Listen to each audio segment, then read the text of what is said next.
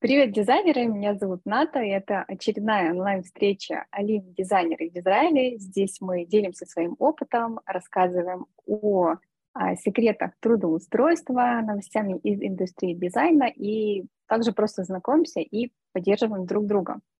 Сегодня мы постараемся а, дать а, неразмытый ответ, а, какая же цена жизни дизайнера и сколько стоит графический дизайн в Израиле. А, в дизайне с 2005 года, из которых 8 лет я работала как фрилансер. Сейчас э, пятый год я работаю в найме, в рекламном агентстве Израиля. Э, но вопрос ценообразования преследует нас в каждом проекте. Э, то есть неважно, вы фрилансер, дизайнер или а, вы работаете а, в студии или агентстве, везде пересматривают цены за услуги в зависимости от следующих факторов – нужен только дизайн с нуля или редизайн, брендинг или ребрендинг, количество правок и другие дополнения. А, кто заказчик, кто дизайн, да, за срочность э, проекта и объем работы и так далее. Есть много-много всяких особенностей. Цена, конечно же, не будет одна и та же. За объем работы, э, разные по сложности проекты, и на которые уйдет разное количество времени – Э, здесь э, стоит выделить две формы оплаты. Есть фиксированная форма оплаты и почасовая. Она актуальна, опять же, и для фриланса, и для найма. Конечно, когда ты наемный работник, у тебя есть ставка, но от формы оплаты у заказчика, у заказчика тоже будет разное отношение к своему проекту, что, в общем, влияет на сотрудничество. У нас используют фиксированную оплату только для моего клиента, для банка людьми. Для других клиентов более уместным а, попроектная оплата, а, то есть а, цена за, определенные, за определенную работу. Чтобы ценообразование было осознанным, раскроем сегодняшнюю тему на сегодняшней встрече прайс-дизайнера со всех сторон – сделаем обзор зарплат дизайна в Израиле для честного и, главное, оправданного ценообразования. А, рассмотрим стоимость самых популярных услуг а, дизайна в Израиле и познакомимся с э, мега-гениальной формулой ценообразования от Модеста. Итак, сегодня у нас спикером выступает Модест. Кто был у нас на встречах э, офлайновских, э, от первой там до последней. По-моему, ты был и на первой, и на последней встрече. Кто есть у нас в Инстаграм-аккаунте, знает, что Модест был в лицах сообщества год назад, когда приехал а, в Израиль.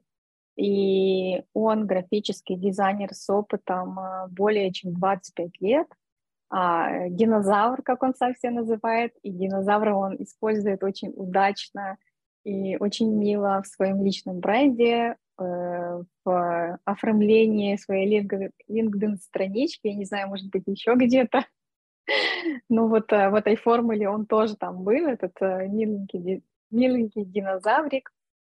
До переезда в Израиль более 15 лет Модест был на посту директора по дизайну и технологиям, если я правильно перевела, где его отдел работал над э, небольшими проектами, например, рекламная кампания для ресторана, и над глобальными проектами, а, такими как брендирование Олимпийских игр. Вот сегодня в разговоре а, Модест рассказал о том, что они делали проект для Мегафон. И это естественно, потому что 25 лет опыта — это, это ой, сколько всего задизайнить можно.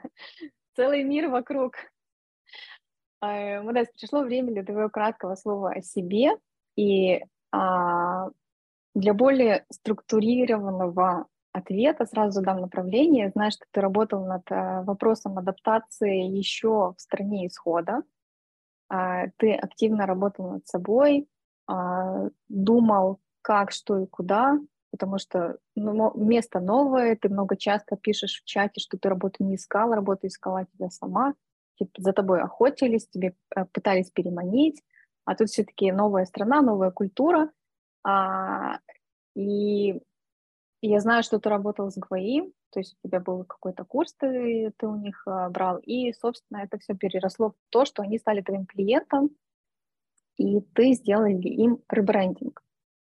Скажи подробнее об этом, о переезде, о подготовке, исследовании, о том, с какими реальностями ты столкнулся.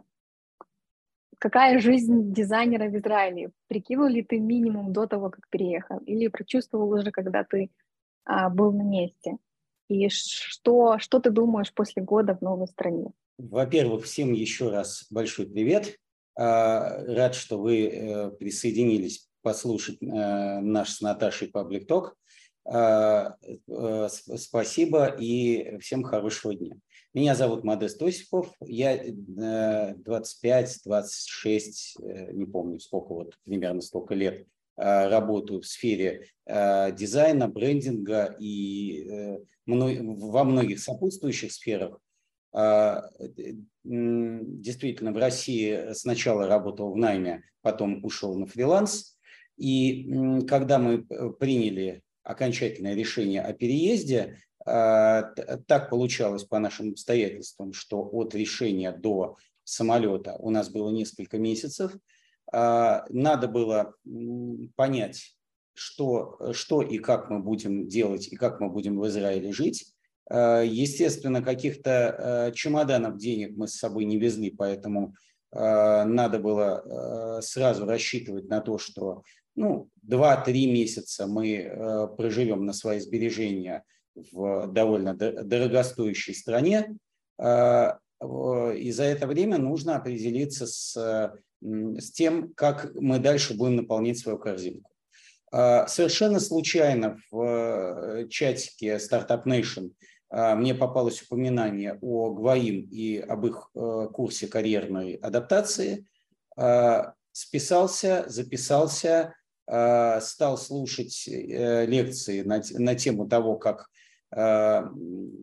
как адаптировать себя для работы в Израиле в найме.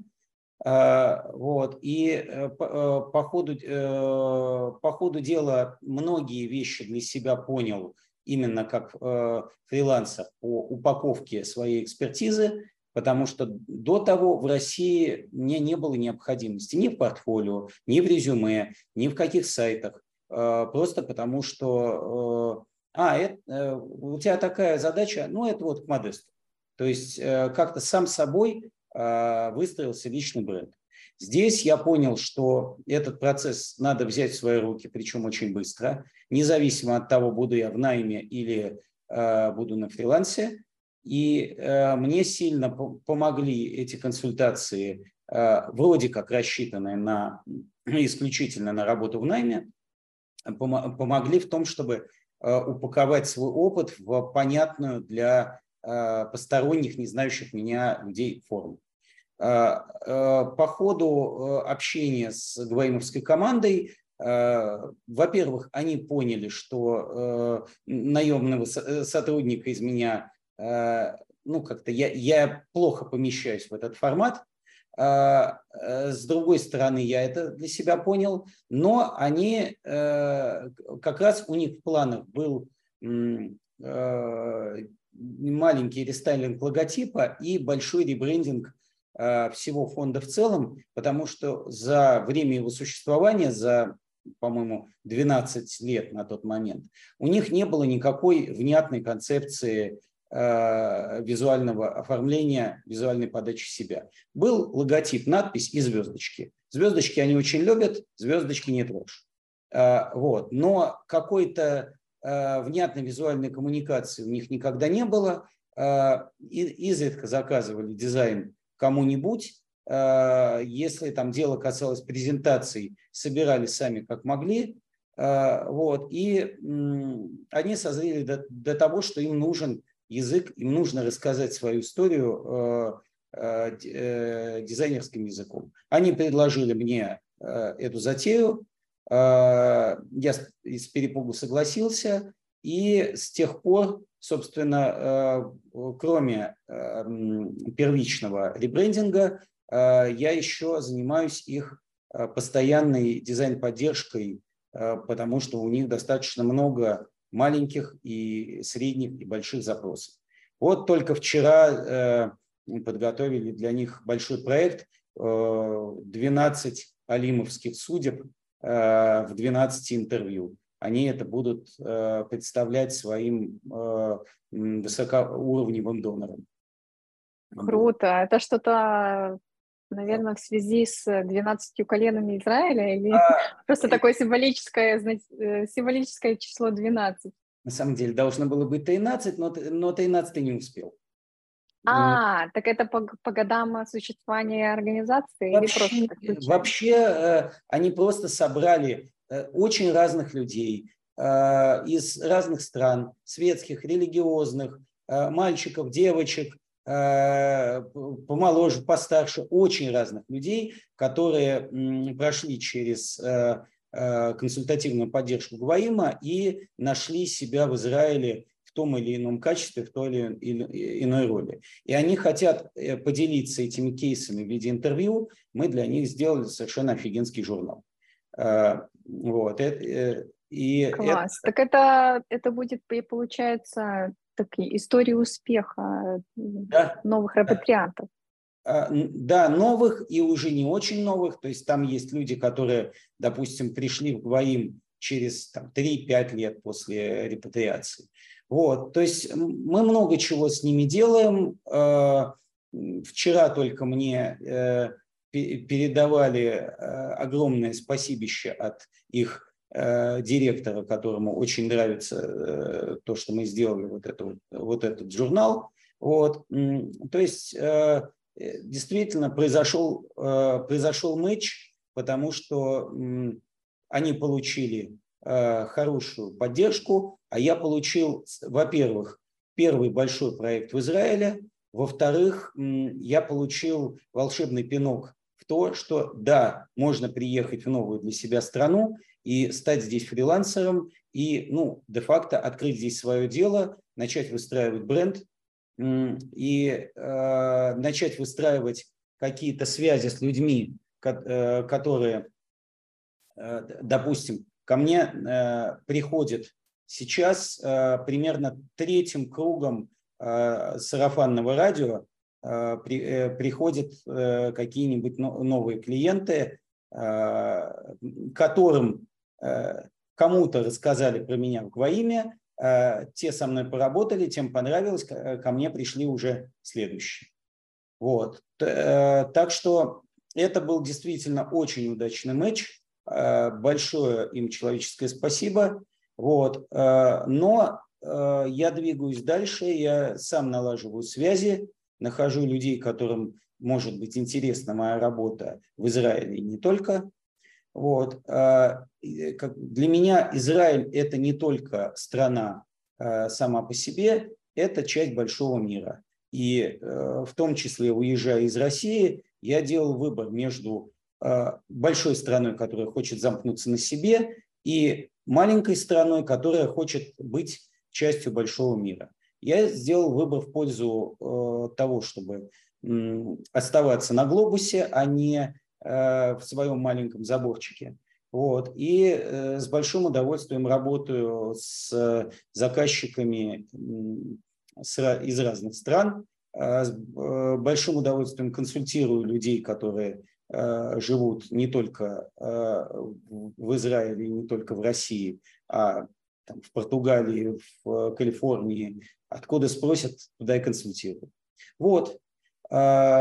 В, э, в общем... Сила нетворкинга и а, все-таки ты сказала благодарность Гвоим за то, что совершил такой матч. Я подчеркну, что очень важно э, компании, которые не получала определенного сервиса э, после, так сказать, вот этого холодного периода, да, прийти в руки профессионала, который сможет э, вообще оформить это все в какой-то в какие-то задачи, да, то есть это действительно должен быть человек э, а, профессионал, а, потому что многие дизайнеры без гифа не работают, ну как бы понимаешь, да, когда э, когда ты хоть э, готов к диалогу с клиентом и пытаешься с ним выстраивать вот это все, соответственно, и работа находится, и находится, и находится, и проекты продолжаются, продолжаются. Тоже очень важно. Это подчеркивает только твой профессионализм. А, пришло время основной части нашей новой встречи. Напомню, что она разделена на три а, блока с, с конкретными запросами, и а, мы приступаем. Хочу лишь напомнить, что у всех присутствующих, кто присутствует на онлайн-встрече в Zoom, есть возможность задавать свои вопросы в чате или по, по, по ходу разговора, или в конце. А, в конце мы все-таки попросим Модеста ответить на все а, вопросы. А все, кто смотрит в записи, пишите комментарии. А, мы тоже попросим Модеста на них ответить или пошлем туда, где эти будут, ответы уже будут. Скорее всего, мы раскроем большую часть всего в этом видео. И все ссылки, которые мы будем, будем использовать, информацию и так далее, все будет закреплено под видео. Мы делаем описание, мы делаем, э, мы делаем короткие обзоры в Инстаграме, в Телеграме, все крепим, все есть, надо просто взять, открыть и посмотреть. Так, э, обзор зарплат дизайнера, дизайна в Израиле. Изначально для желаемой оплаты труда нужно объективно оценить а, свой уровень в любом случае. И в этом а, говорят а, наши работы, наша репутация, наш там личный бренд, как это, об этом не, не, как это не назвать, но, конечно же, оценить рынок, тем более, если мы приезжаем в новую страну. Поэтому для честного и, главное, оправданного ценообразования я предложила сделать обзор зарплат дизайна в Израиле, на что Модест э, мне немножко возразил, когда я с ним поделилась сценарием, сказал, я все-таки считаю, что надо, чтобы человек понимал себя, и только потом. Я сказала, я это не отрицаю, но база должна быть, то есть какие-то какие, какие, какой-то потолок, э, минимум и потолок, да, чтобы хоть как-то ориентироваться. А падать ниже или прыгать выше, это уже дело каждого человека, его уверенности и, собственно, запросу, который у него есть. Если есть возможность, пожалуйста. А у меня есть вот такие штуки. Давайте я попробую это все дело сейчас тоже. Я думаю, это шарить или не шарить? Мандас, как ты считаешь, мне шарить или это, или не шарить? А, я думаю, говорите об этом. Если, если, если ты тех, технически можешь э, расширить это на весь экран, это будет здорово, а потом э, в идеале э, докидать э, превьюшки в наш замечательный чатик. Класс. Ну, смотрите. Сейчас попытаюсь это все, конечно, дело раздвинуть, если у меня получится. Что у меня не получается. Я такая неподготовленная. Я это все видео вырежу, Никто не знал, что я не подготовлена. Я что-то думала, что я больше буду читать, чем показывать. Вы видите мой экран? Да. Да. Вот я есть... Э, вижу, а, а экран вижу. Хорошо, отлично. А, это один из, э, из сайтов, где ищут работу, обычную по найму. А, и здесь представлены зарплаты а, по должностям. А, здесь есть графический дизайнер с, с опытом от двух до трех лет предлагает 8-10 тысяч шекелей, от трех до пяти 10-13, свыше пяти 14-18, и Рош Цевет получает, а, ну, то есть Маацев Баир, то есть а, как-то а, сегодня только я это сказала в нашем разговоре с Модестом, и сегодня же забыла сразу же, 16, 16, 18. Но, если честно, в корпорациях, особенно в больших корпорациях, где выстроена а, хорошая культура компании, и люди, людей, скажем так, ценят больше, чем просто рабочих лошадок, э, в общем, большие а, такие всемирные люди получают побольше, и по, по больше 20, это я знаю точно.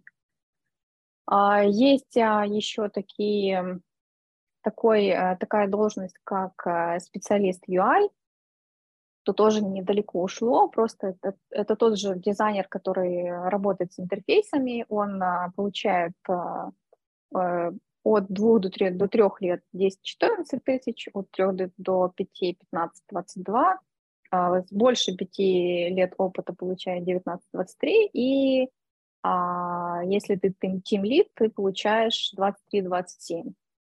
Опять же, знаю людей, которые получают больше, людей, которые новые репатрианты, ну, уже, может быть, не сильно новые, новые репатрианты для меня до года, если больше года, это просто уже репатриант. Вот.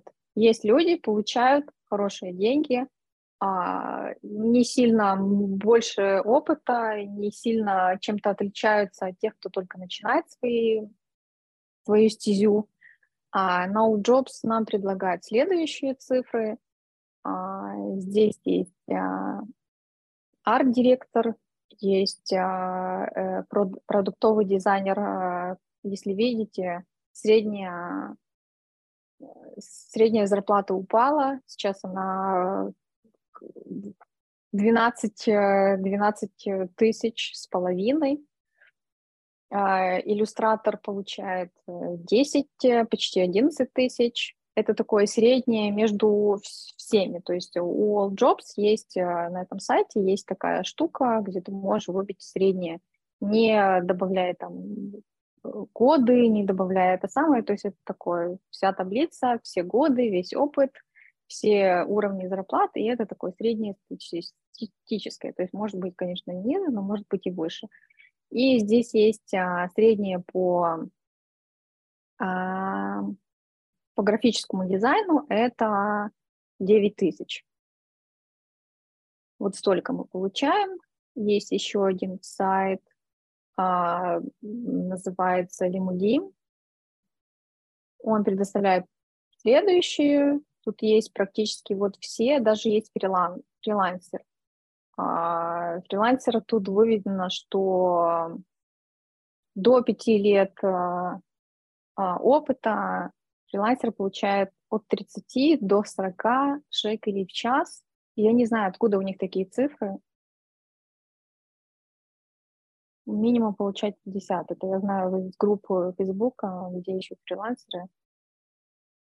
Видимо, еще какой, какой фрилансер. Э, если больше пяти лет опыта, фрилансер получает от 50 до 60 шекелей в час. А, да, есть бицуисты, это те, которые а, те, которые делают, вот, собственно, Модест, то, что я не могла тебе перевести. Кто такой бицуист? Тот, кто делает, размножает разные источники. То есть не креативит, которым дают готовый креатив. Наверное, да, это подходящее слово. И ему дают, и он их множит. Там, мне нужно, там, не знаю, сколько всего, и всякие там от печатных до дигитальных э, размеров всего, и они этим занимаются. То есть э, не креативит, а для этого нужно хорошее... Почему-то все, все думают, они не думают, они не умные, это те, которые не научились дизайнить. Да нет, это совершенно другая, другая профессия. Это люди, которые технически знают очень хорошо программы и могут быстро делать свою работу. Для этого нужны совершенно другие способности. Не надо никого попускать и занижать. А. Я вырос как раз из э, технического специалиста э, так что большое тебе человеческое спасибо за э, добрые слова в адрес технарей. Да, я, я считаю, что это, ну, не каждому давно, тем более в Израиле, я с этим очень часто сталкиваюсь, ну, вообще, ну, то есть плохо знают э, какие-то технические эти, тем более, э, если заканчивают курсы не а не хотя бы там бакалавру, да, в дизайне, то после курсов э, дизайнеры даже больше пяти лет с очень плачевным, в очень плачевном состоянии в Израиле, потому что там не знают какие-то основы и технические, и какие-то художественные, да, там, не знаю, тенюшку с правильной стороны поставить, если свет там, там ну, что-то такое. А, вот. Есть еще такая штука, как э, зарплата дизайнера в UX UI. Тут то, тоже, если видите, есть разные-разные а, совершенно такая вилка большая. Если у тебя нет опыта, ты, а, если ты UX UI, ты можешь претендовать на 10-12 тысяч. Если у тебя там от 3 до 5, ты можешь претендовать на зарплату 12-15 тысяч. Если у тебя больше 5 лет, 15-18. Так, ну мы посмотрели такие. Э, я рассказала самые-самые цифры. Я обязательно все линки и все таблички, которые у меня были, я закреплю под видео. Вы сами можете зайти на эти сайты и перевести Google Translate. Он все вам прекрасно переведет. Вы посмотрите. Есть еще очень крутая, я ее не открыла, очень крутой сайт, который просто какие-то космические зарплаты там, э, там стоят. Я при, предлагаю вообще всем ориентироваться на него, потому что там такой прям максимум а, вот, а, обязательно тоже его поставлю. Так, стоимость самых популярных услуг дизайна в Израиле. Это следующий блок нашей темы. И чтобы не брать цифры с потолка и не писать э, в поисковую строку, сколько стоит дизайн там чего-то, нужно отталкиваться от обоснованных конкретных цифр. Поэтому Сейчас я предлагаю познакомиться с рынком Израиля и реальными ценами на самые популярные услуги дизайна. Опять же, по, повторюсь, все будет закреплено в описании видео. А, все цены на, на продукты. Итак, логотип от 500 шекелей до 2500 шекелей. А, бизнес-карточка а, от 200 шекелей до 500 шекелей, флайер от 300 до 600 шекелей, роллоп от 450 до 1500. Я так думаю, что зависит от наполнения и сложности компоновки. Если там, например, только какой-то один слоган и визуальная часть, а, что-то совсем простенькое, то поменьше. Если много информации, то побольше. Папка обычная 900-1500, от 900 шекелей до 1500. А, есть даже свадебные приглашения здесь в Израиле очень многие, а, кто сделал, очень многие приходят так в дизайн, кто заканчивает курсы, они начинают именно из того, что они кому-то сделали а, приглашение на свадьбы или открытки на день рождения, или что-то вот, ну, что-то сами сделали и почувствовали, что это им нравится, и решили пойти на курсы, закончить курсы графического дизайна. Вот. Э, очень от многих я слышу, что это прям такой первый, первый проект. Так вот, э, они стоят а, от 300 шекелей до 600, но обычно делают их там двусторонние, и нескольких, э, нескольких видов для взрослых родственников, для молодых гостей. Дизайн баннеров от 400 шекелей до 600 шекелей, тоже, так думаю, в зависимости от количества и наполнения. Что есть еще? Брошюры от 900 шекелей до 1600 шекелей. Какой-то бигборд от 800 до 1500 шекелей, постер, э, там, сколько там? Обычный, 50 на 70 сантиметров или 70 на метр, от 500 шекелей до 1200, а, меню ресторанные от 800 до 1200, Значит, а, каталог э, до 20 страниц от 1500 шекелей до 3500 шекелей, а упаковка от 2000 до 4000. Э, значит, э, лендинг пейдж от 450 шекелей до 1100. Какая-то странная, странная цена. Обычно я знаю намного больше цены именно вот на лендинг пейдж. На все остальное, на все, что касается э, принт, э, печати, я согласна с этими ценами. У нас э, примерно такие же цены берут в агентстве. А, сайт, интернет 2507 тысяч. Это, я так думаю, даже не e-commerce, а просто какой-то многостраничный, не с одной страницей. Ну и написано, что поддержка самой графики, то есть uh, час работы графика от 150 шекелей до 300 шекелей. Вот такой у нас получился короткий обзор стоимости самых популярных услуг дизайна в Израиле. Я прикреплю также к описанию видео список Facebook групп для поиска клиентов и заказов. Полный список э, дизайнерских групп э, вы найдете в нашем э, Facebook профиле. Там есть последние посты. Дима оформит все со всеми линками. Заходите, подписывайтесь. Там очень часто предлагают работу как фрилансерам, так и в найм. Все, ребята, мы пришли к самому-самому интересному. Модест, предлагаю тебе уже шарить экран. Э, я не знаю, сколько раз ты скидывала это в чат, и мы крепили эту формулу, и ты уже и с отчаянием уже э, сообщания наши согруппники объясняли, вопросы все равно продолжаются, именно поэтому я решила, что пора это зафиксировать на YouTube-канале, чтобы всех слайд туда, а, все будет закреплено, вместе с чек-листом по съему жилья в Израиле Модес даже такое сделал. Очень крутая штука, которая помогает ориентироваться на самые, а, самые такие болевые точки, самую важную информацию. А если останется время, поговорим а, еще о многом чего интересном, но сейчас передаю а, слово Модесту, чтобы он объяснил, что же это такое, что это за формула ценообразования от Модеста, что он в это вкладывал и как это все вообще делается. Во-первых, хочу сказать очень важную вещь по поводу любых э, прайс-листов. Э, средняя цена на рынке, средняя цена по стране э, и так далее. Э, да, конечно, мы, мы живем не в вакууме, плаваем не в голубых океанах, но э, средняя цена это э, стоимость работы никого.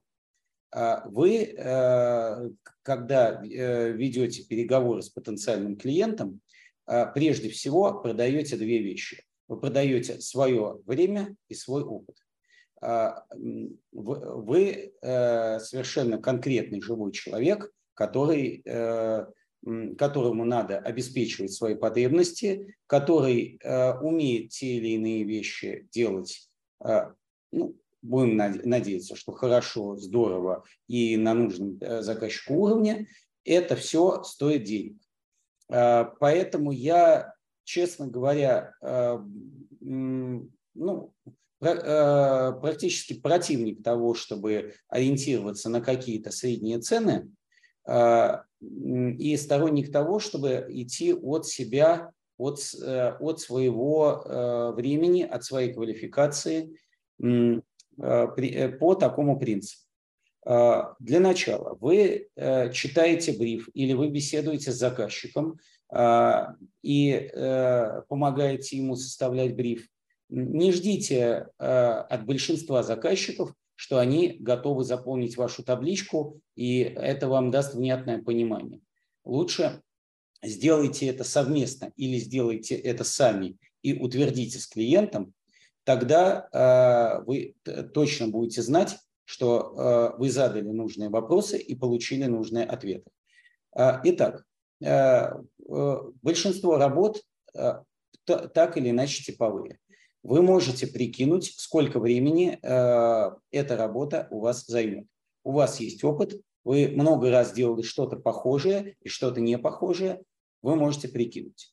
Дальше. Э, скорее всего, э, ваш заказчик захочет, чтобы вы предложили ему какие-то опции, варианты, выбор. Э, соответственно, время, которое будет затрачено, надо будет умножить на коэффициент выбора.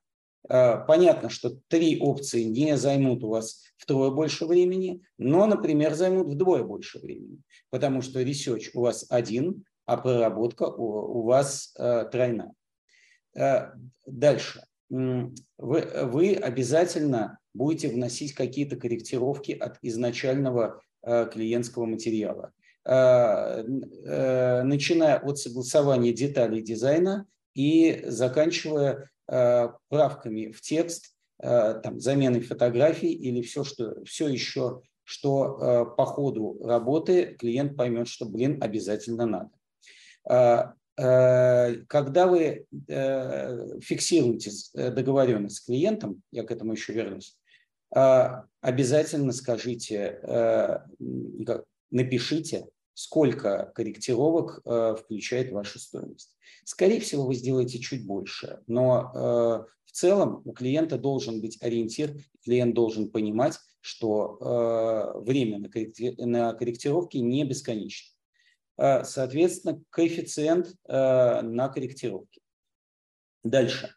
У вас есть определенный ориентир по деньгам, сколько вы хотите или сколько вы должны зарабатывать в месяц, чтобы выжить, чтобы выжить с пармезаном, чтобы выжить с пармезаном и Парижем. Ну, э, э, все, все зависит от того, на какой уровень вы рассчитываете.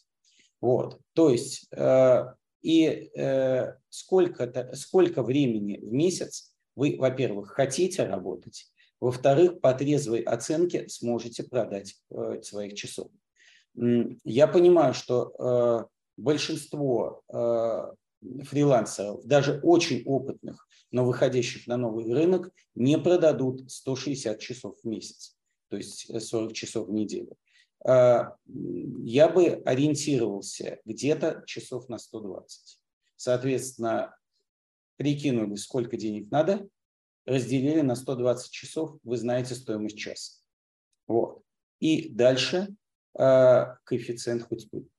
Потому что э, если, э, если вы не включите худспу, вы э, будете э, пахать как краб на галерах, а, за очень грустные деньги.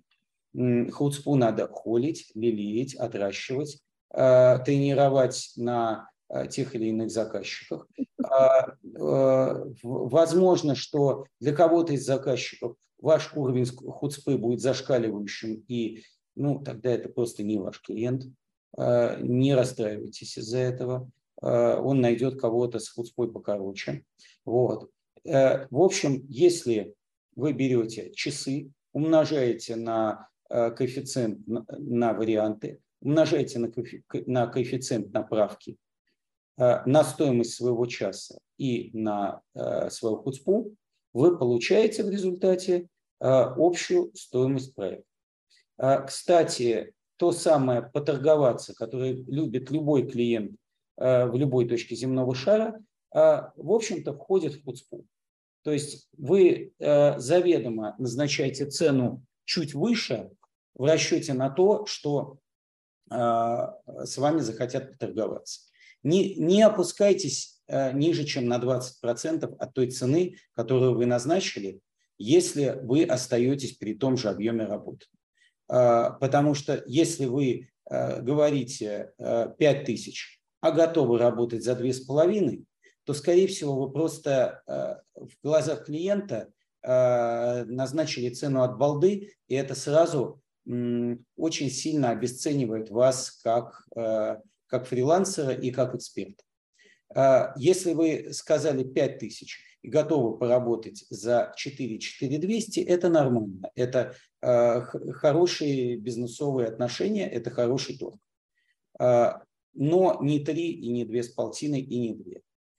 Вот, вот, вот такая формула. И э, я от души советую э, брать ее на вооружение, а э, вот эти самые 30, 40, 50 шекелей э, в час за квалифицированный труд, э, честно сказать, я не знаю, откуда эти цены берутся, и я не очень понимаю, э, как э, при таком уровне цен обеспечивать себя, семью, налогообложения, свои, э, то, что вы предоставляете вами купленное оборудование э, для э, этого проекта и, соответственно, все риски, связанные с там, оборудованием, тоже на вас. Я, я думаю, что, ну, наверное, есть какие-то отдельные люди, кто работает по такому ценнику, но от души рекомендую вам, когда вы вырабатываете свою цену, ориентироваться на стоимость часа, это стоимость вашего месяца, разделить, например, на 120. Вот. Так, такая вот формула. Наташа, Хочешь ли ты что-то спросить, прокомментировать, поспорить, э, сказать, что у меня слишком длинная хуцпа или что-нибудь еще? Если честно, я думала, что хуцпа будет побольше. Но э, я согласна, что эти цены, которые там стоят, я, не, я, я их тоже прокомментировала, я не знаю, откуда такие цены. Я таких фрилансеров, если честно, не встречала. Хотя я думаю, что это расчет на тех фрилансеров, которые фрилансят по ночам, которые налево ходят от своего, от, основной, основной работы, знаешь, что-то там а, такое, вроде как по-дружески, но за деньги. Мне так только представляется, почему такие цены поставили на, на час там э, работы фриланса, да, и то как бы с такой стороны я как бы могу понять, да, человек устал после работы, ему что-то там левой рукой надо еще там левой ногой поделать, для кого-то. За такую цену, ну давай. С другой стороны, тебе же все равно нужно открывать ясик. Э, для того, чтобы открывать ясик, нужно платить там бухгалтеру, еще какие-то там, да, расходы у тебя уходят. А, поэтому, опять же, не знаю. Не знаю. Но у меня опыта фриланса нет в Израиле. Э, поэтому, э, если честно, я, я бы с удовольствием пошла туда, но терять язык очень не хочется. Язык очень быстро выветривается, если его не использовать э, каждый день. То есть у меня был опыт, когда все сидели там на карантине, да, и нас очень долго не хотели выпускать, потому что я работаю с банком, а с банком а, удаленная работа – это очень-очень сильно проблемная штука. Но все-таки нас на самый такой крутой э, карантин нас отправили в ковидные времена – и мы там посидели там две недели, и я возвращаюсь на работу и такая, как воды рот набрала, ни слова сказать, связать не могу. И я подумала, о, не, ребята, я тут, э, понимаешь ли, учила иврит, э, песни пела в Ульпане. Для того, чтобы его потом забыть, э, так не годится. А, английский, конечно, очень круто и здорово, но все-таки я живу в этой стране, был бы очень хорошо этот язык постоянно употреблять, не только для каких-то бытовых вещей, но и в профессиональной сфере тоже. А, вот. По поводу, по поводу формулы, все, что ты сказала, понятно, потому что изначально мне вот эти вот цифры, как дизайнеру с гуманитарным мышлением, как гуманитарию, вернее, было немножечко стрёмно. И у нас даже в чате были такие шутки, типа, хотел быть дизайнером, а все равно стал математиком. Ну, что-то в этом духе такое, знаешь, то есть хотел, хотел, чтобы все было творческое, приходится все равно все считать. И у меня вопрос созрел, как это происходит? То есть у заходит, например, какой-то проект новый, клиент, ты не знаешь еще сложности а, взаимодействия с ним, сложности проекта, работы, вот э, взаимоотдачи, вот это вот всего. Ты рассчитываешь по максимуму, как это происходит? Ты рассчитываешь все-таки, чтобы. Или тебе важно заполучить этого клиента, а потом поднимать э, как-то чисто по-человечески свою цену, опираясь на какие-то детали, которые потом всплывают? А, э, хороший вопрос, э, отвечаю. А, разумеется, даже после первого знакомства и брифинга а, можно только догадываться о том, что собой представляет клиент по качеству коммуникации, по, там, по взаимопониманию. Вот. У меня есть, скажем, для самых разных клиентов правило трех опций, правило трех э, вариантов тарифов, как угодно. Э, обычно э, я предлагаю клиенту, например, все, о чем мы договорились, и это стоит N. Э, я предлагаю или там, меньше вариантов, или меньше выбор, или меньше список работ. Это стоит там, чуть меньше. И совсем облегченный вариант, который стоит заметно меньше той, той суммы, которую я обозначил, при этом по моим потенциальным трудозатратам Э, понятно, я могу ошибиться, это мой риск. Но э, по, по потенциальным трудозатратам и по списку работ, о которых идет речь, э, я всегда понимаю, что это будет быстрее, меньше, и, соответственно, я готов предложить клиенту заплатить меньше денег. Большинство клиентов, посмотрев полный список, говорят, а, а вот это мне сейчас не срочно. Давай, э, давай мы там, остановимся, например, на среднем варианте, я запущу то-то и то-то, а потом посмотрю и к тебе вернусь. И э, клиент сэкономил, я ничего не потерял, потому что я все равно, э, как бы, я работаю меньше, а эти часы я буду работать на какого-то следующего клиента. Э, при этом я все-таки взял заказ, а, и так, таким образом мы сбалансировали а, естественное клиентское желание заплатить меньше и мое естественное желание не а, снижать планку рентабельности. Вот.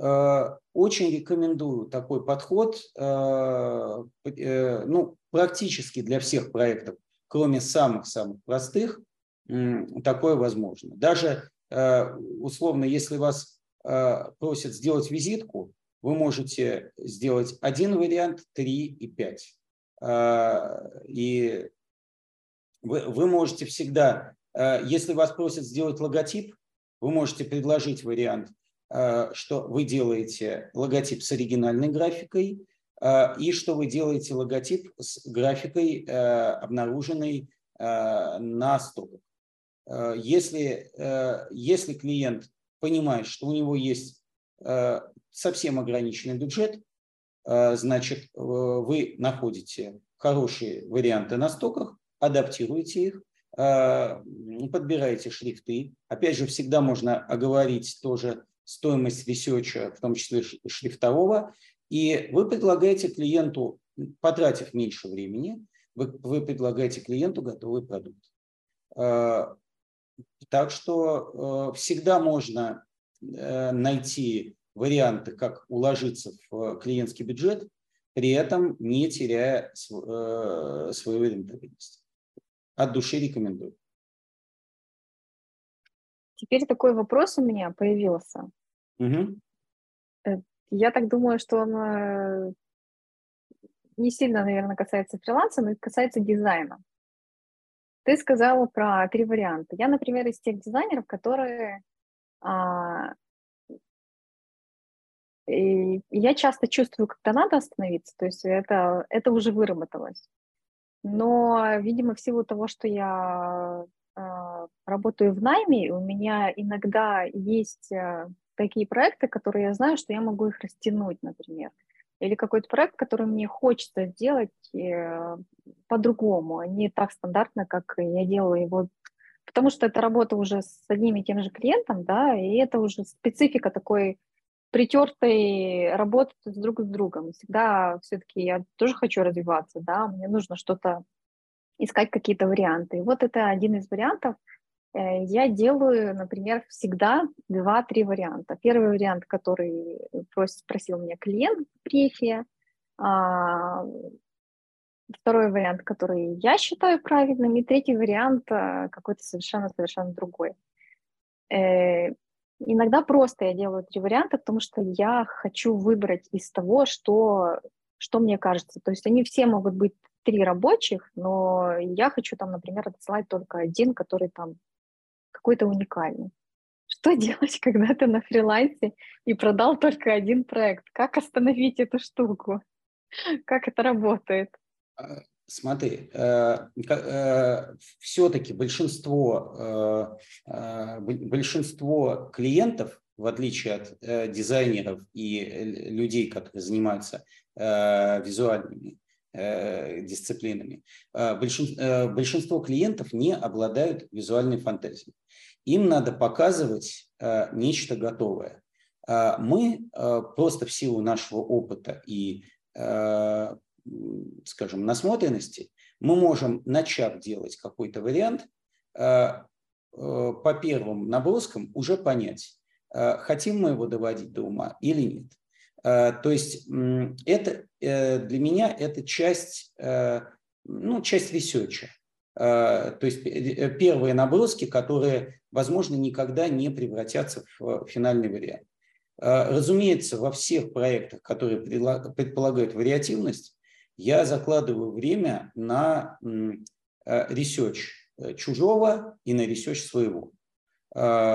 И если если клиент э, подписался на опцию «Сделай для меня один вариант», то э, у меня промежуточных вариантов, скорее всего, будет много.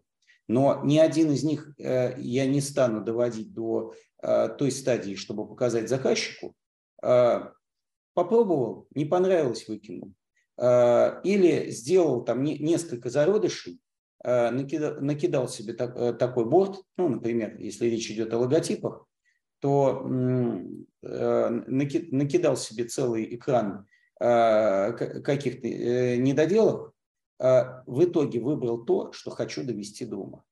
То есть все равно этот процесс будет, никуда мы от него не денемся и не надо, но одно дело сделать несколько э, полуфабрикатов и один довести до презентабельного состояния, а другое дело два, а другое дело три. Э, Все это берет, э, уже начинаю говорить как израильтянин, при том, что я не знаю иврит вообще, берет время. Все это берет время. Все это требует доработки, и если клиент не готов за нее платить, то э, не стоит, э, не стоит ее давить. Вот такой э, промежуточный ответ на твой вопрос.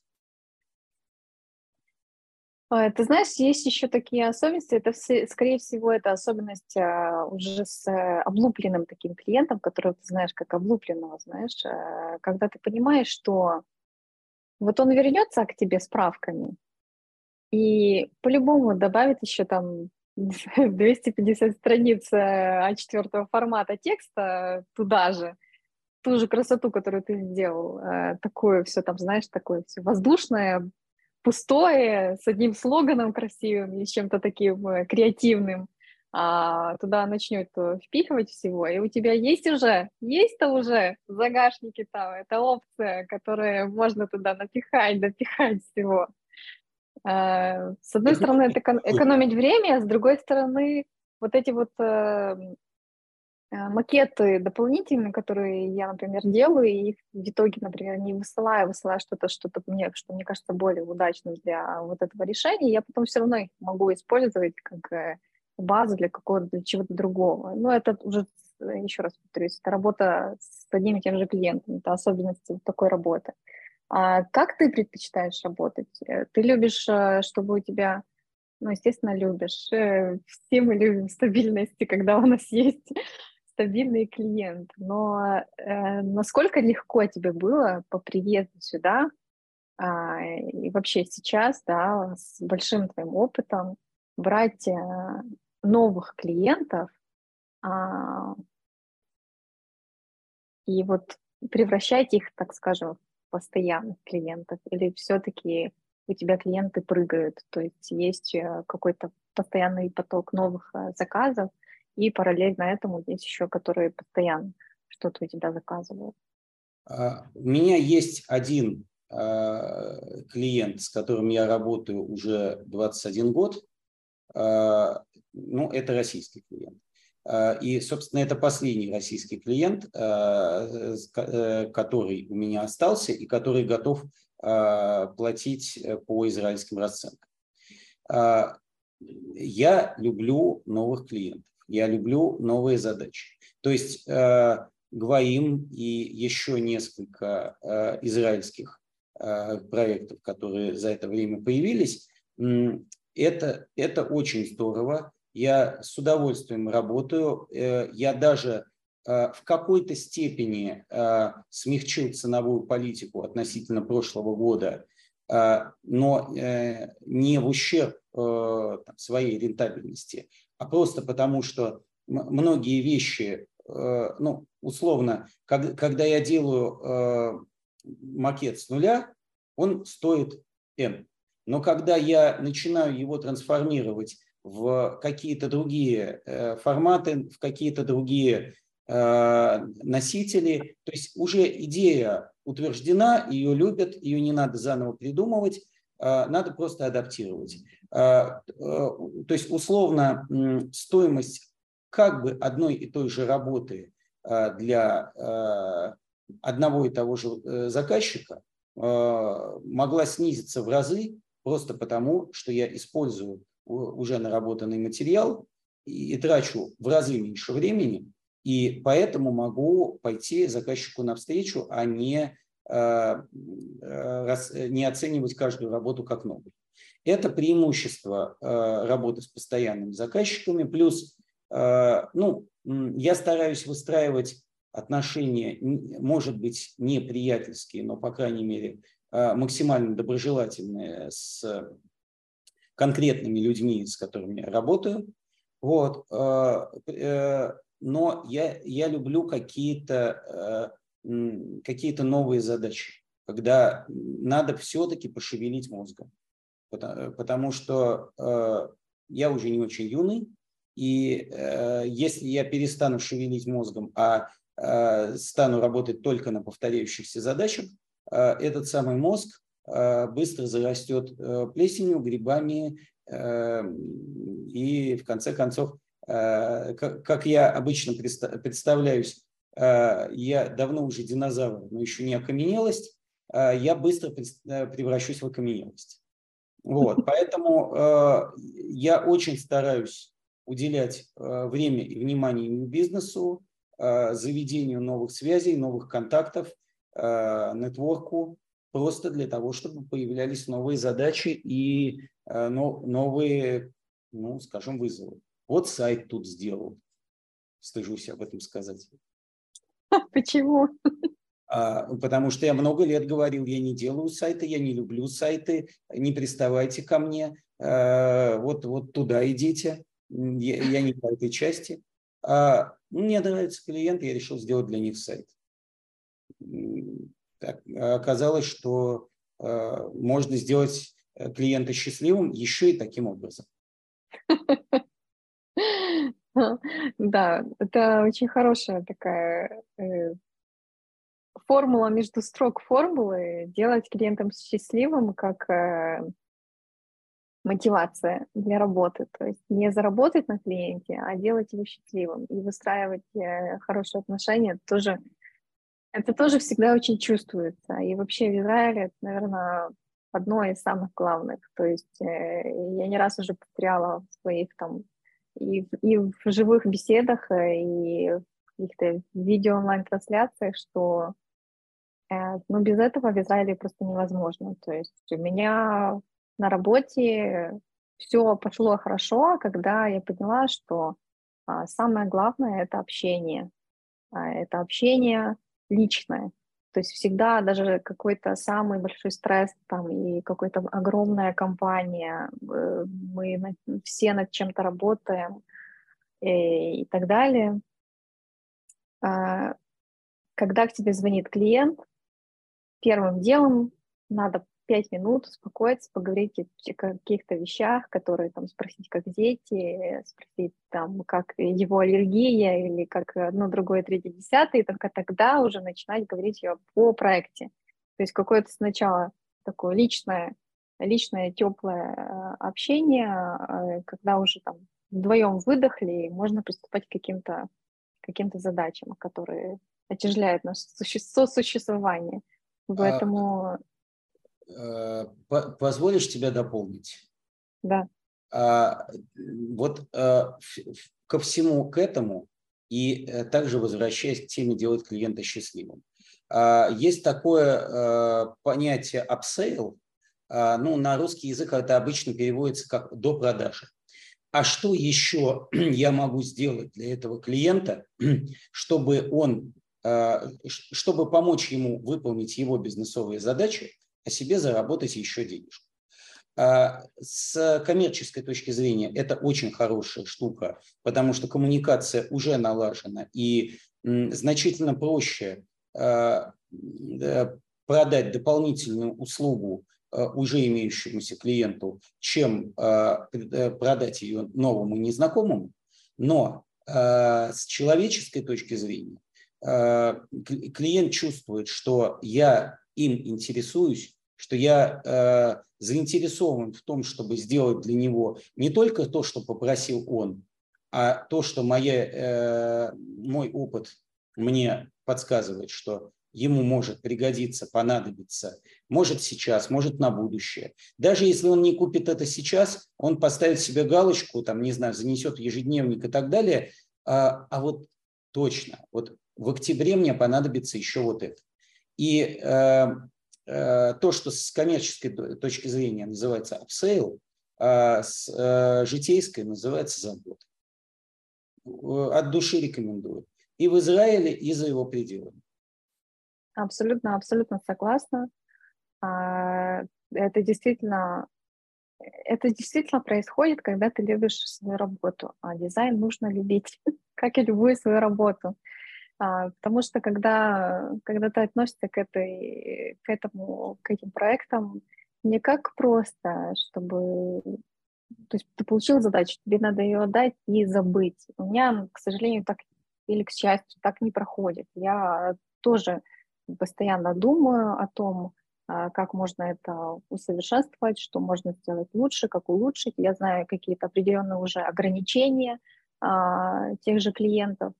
И э, из этого ты начинаешь танцевать, и когда ты предлагаешь какие-то свои, а, естественно, когда думалка думает, там постоянно, да, решения приходят э, разные, когда ты это обсуждаешь с другими, к чему-то приходит, приходит к чему-то новому, и я очень сильно радуюсь, когда а, мои какие-то а, штуки, которые, которые я знаю, что они будут там лучше работать, и они внедряются, и что-то изменяется, и даже какие-то большие корпорации, они прогибаются под таким моим творческим любвеобильным натиском, и это, э, это, очень, это очень круто, потому что, ну, на самом деле, любой человек хочет э, влиять на а, что-то, хочет делать какие-то важные, важные дела, скажем так.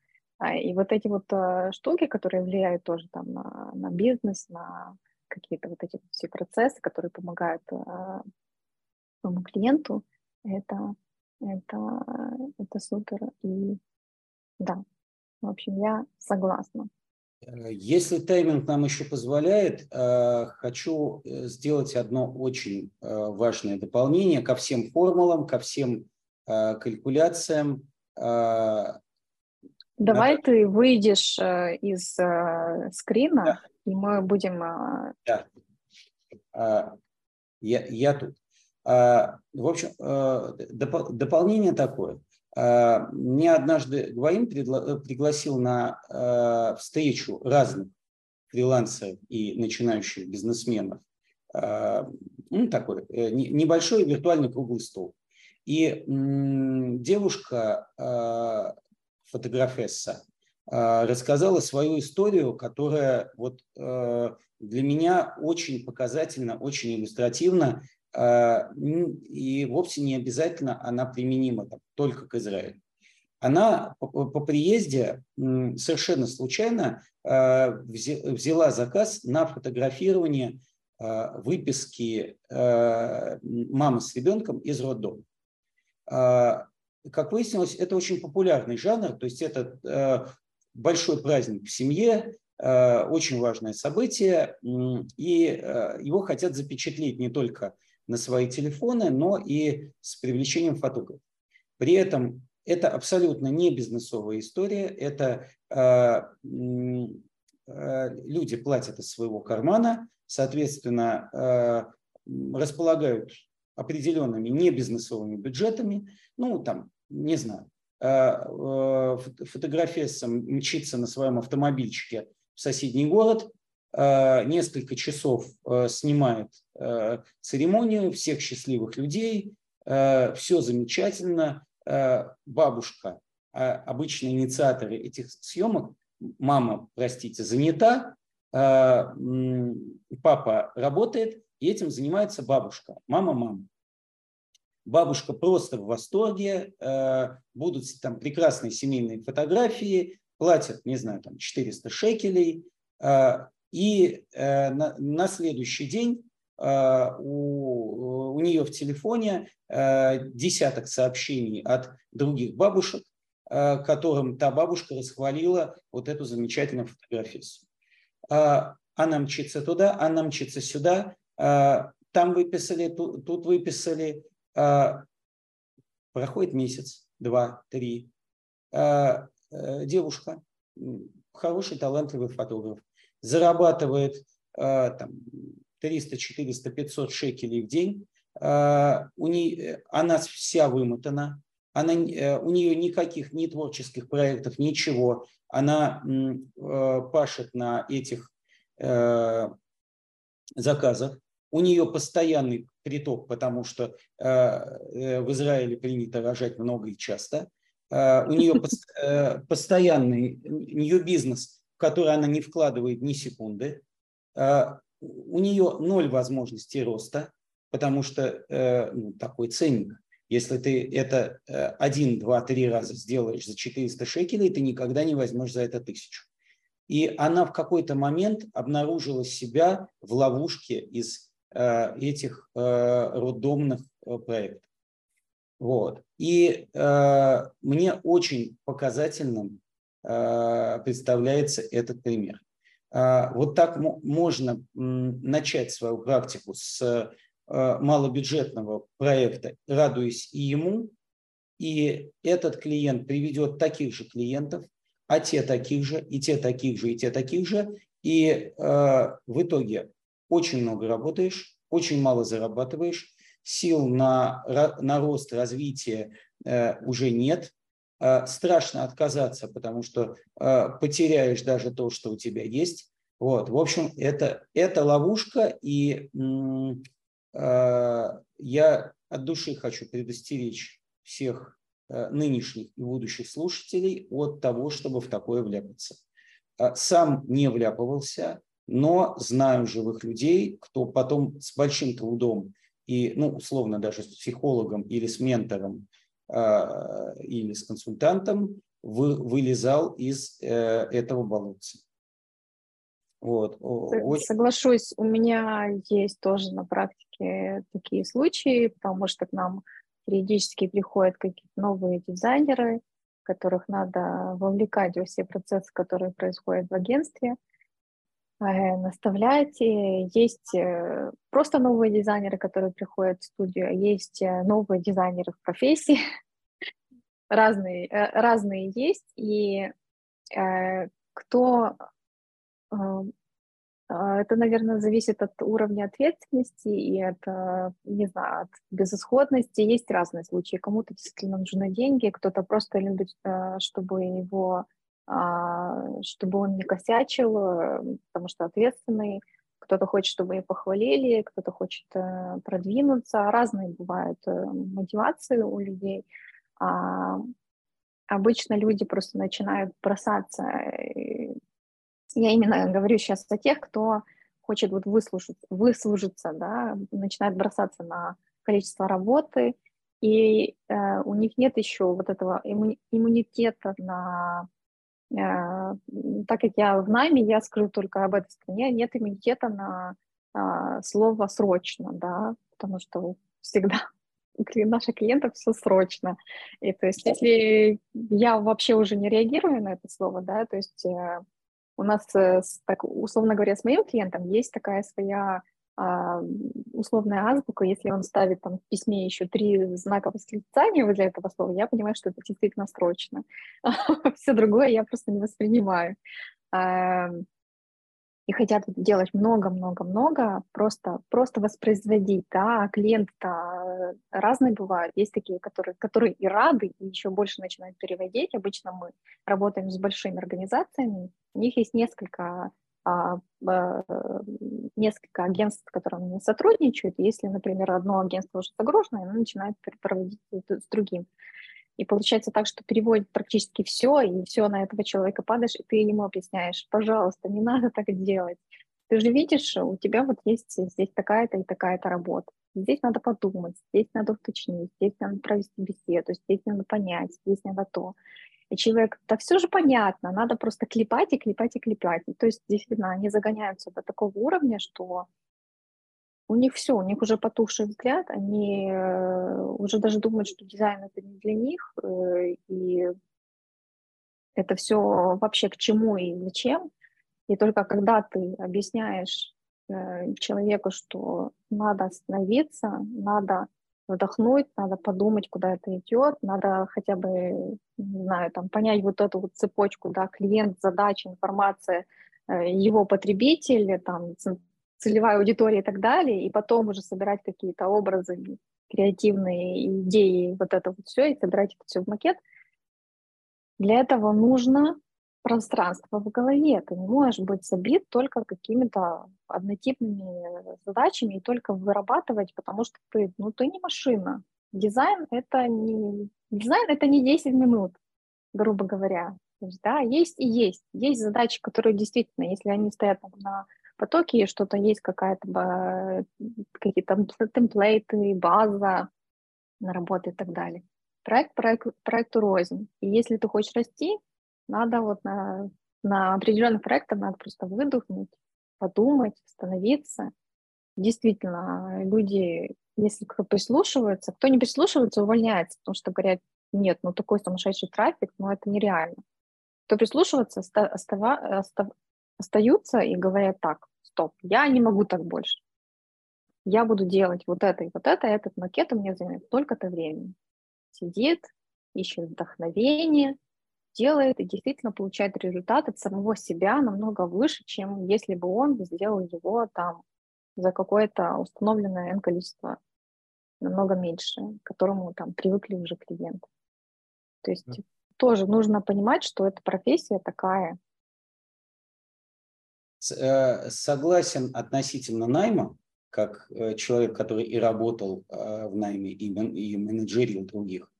А с, с другой стороны, э, ну, э, скажем, э, когда ты сама себе хозяйка, а ты как человек, работавший на фрилансе, понимаешь, что как бы только, только ты определяешь свою рентабельность, и ты можешь потратить больше времени, можешь потратить меньше, но все равно, скажем, больше тебе за это не заплатят. Поэтому а, как сам, э, сам себя а, клиентский менеджер, я стараюсь сопоставлять а, творческую сторону вопроса с рентабельностью. И как, в какой-то момент я говорю себе, стоп, все, ты, ты сделал все хорошо, показывай, согласовывай с клиентом. И еще маленькая ремарка. У меня Э, в отличие от довольно многих э, дизайнеров, у меня нет понятия срочно. Я не тарифицирую отдельно срочную работу. А, э, можно это трактовать иначе. У меня все проекты тарифицируются как срочные. Вот. Это, это подход, потому что большинство клиентов не любят, когда им сначала говорят одну цену, а потом после каких-то оговорок говорят другую все-таки в большинстве случаев я стараюсь, прежде чем назвать цену, предусмотреть максимальное количество а, возможных возражений и вариаций и сказать, это будет стоить столько. Поэтому а, если а, мне клиент говорит, что это срочно, да, это, это все равно стоит столько. Потому что, потому что это был изначально срочный тариф, но я вам об этом не рассказывал. Очень хорошая штука. Да, действительно, я такие детали... Я такие детали действительно уже э, не помню, да и, наверное, не а знаю. Я, собственно, на, на фрилансе пробыла, у меня было всего две или три компании, с которыми я постоянно сотрудничала, поэтому у меня а, таких скачков э, от клиента к клиенту не было, а вот задачи к задачам были, причем разные. То есть очень приятно, когда ты клиент к тебе обращается к каким-то определенным проектам, а потом на тебя э, тебе приходит практически все. Вот это это приятно, потому что это стабильность, и это, и это разнообразие, и это все, что, все, что только надо, наверное, дизайнеру. А, да, но вот, вот этому э, трюку меня много лет назад научил э, мой старший коллега. Э, собственно, тогда это касалось э, им, именно то, есть того, что ты как дизайнер сейчас в агентстве не делаешь, а то, что делает, допустим, твой директор. Э, согласование там, тарифов и расценок с, э, вашим, с вашими клиентами. А, он мне рассказал э, историю, как э, он попросил подшить ему костюм, когда он прилетел там, ну, какой-то там условный Цюрих. А, ему нужен был костюм к вечерней встрече. И что-то там вот пошло не так, не помню. А, вот. И когда его когда ему назвали цену, он спросил, «А это же э, срочный тариф, да? А, э, ему говорят, нет, к вечеру это обычный тариф. Если бы попросили через час, это был бы срочный. Вот. Я, я сделал свои выводы, и, и теперь э, у меня все тарифицируется по срочному тарифу, а, а уже срочно это делать или нет, э, э, решаем по ситуации. Слушай, у нас в найме тоже есть такая штука. У нас есть такое, если бриф э, там, или просьба, или звонок э, был там до э, двух часов дня, это обычная работа. Если после двух часов дня, и это нужно до этого, как бы в этот день, это не... это считается наглостью, потому что ну, после второй, после второй рабочей части дня, да, э, обратиться к дизайнеру чем-то таким креативным, когда голова уже забита э, всем, там иногда бывает там 3-4 часа вечера, да, а там в найме-то работают до 6, это не фрилансер, который может там э, с утра, например, там не работать, а вечером задержаться. То есть, да, ты сидишь у себя в доме в своем офисе. А, поэтому мы возмущаемся как э, дизайнеры все время такие, ну мы же, у нас же есть договор негласный такой, да, как бы это нигде не прописано, но у нас есть такое. Новый бриф, новая задача, пожалуйста, с утра. После второй рабочей, рабочей части дня, пожалуйста, только с справками какими-то там или что-то в этом духе. Ну, да, в такой ситуации с фиксированным рабочим днем очень, очень резонный, э, резонная договоренность. А, поотвечаем на вопросы? Давай сначала э, две наших коротких рубрики «Фильм и книга от тебя», и после этого будут э, ответы на вопросы из чата, под, угу. подведем итоги и закрепим. Э, у нас постоянная рубрика есть а, каждого спикера, который к нам присоединяется, делится своим опытом. Мы спрашиваем, какая книга и какой фильм произвели на тебя какое-то впечатление, почему ты хочешь им поделиться. А, если это связано с дизайном, это супер. Если это не связано с дизайном, просто объясни, почему именно такой твой выбор, что ты в этом выбрал для себя и что ты там считаешь ценным? А, ну, а, мне показалось не очень интересным а, предлагать дизайнерам книги или фильмы по дизайну, потому что каждый из вас со своим опытом, каждый что-то читал, смотрел, есть свои любимцы и нелюбимцы, но предложу две штуки на почитать и одну штуку на посмотреть, которые для меня лично связаны с моим а, путем дизайнера, с моим пониманием, э, что такое хорошо и что такое плохо. А, первое – это короткий рассказ нашего с вами соплеменника Исаака Эммануиловича Бабеля «Линия и цвет». Очень коротенький рассказ, очень четко и вот хрустально написанный, как умел делать только Бабель. Про то, как, про то, как взаимодействуют в человеческом восприятии линия и, и цвет через образы конкретных живых людей и исторических персонажей. От души рекомендую. А, а вторая книга посмежность с нашей дисциплине по фотографии. А, опять же, наш а, с вами соплеменник Александр Моисеевич Лапин, увы, покойный, прекрасный фотограф и прекрасный учитель фотографии. Его книга «Фотография как?». Для меня она, ну, я самоучка, я нигде никогда ничему не учился целенаправленно вернее, э, в учебном заведении. Я все брал по, по мере появления запроса, там или тут. Э, и э, его книга о теории фотографии для меня стала учебником по дизайну и по композиции, потому что из набора формальных правил, которым просто надо следовать, потому что мне так сказали умные люди, Э, я, я понял, как я, я стал это чувствовать. И мне, э, вот, мне композицию объяснили не дизайн книжки и дизайн э, видео, которые появились намного позднее, а мне это объяснил э, талантливый Александр Лапин. Фотография как? От души рекомендую.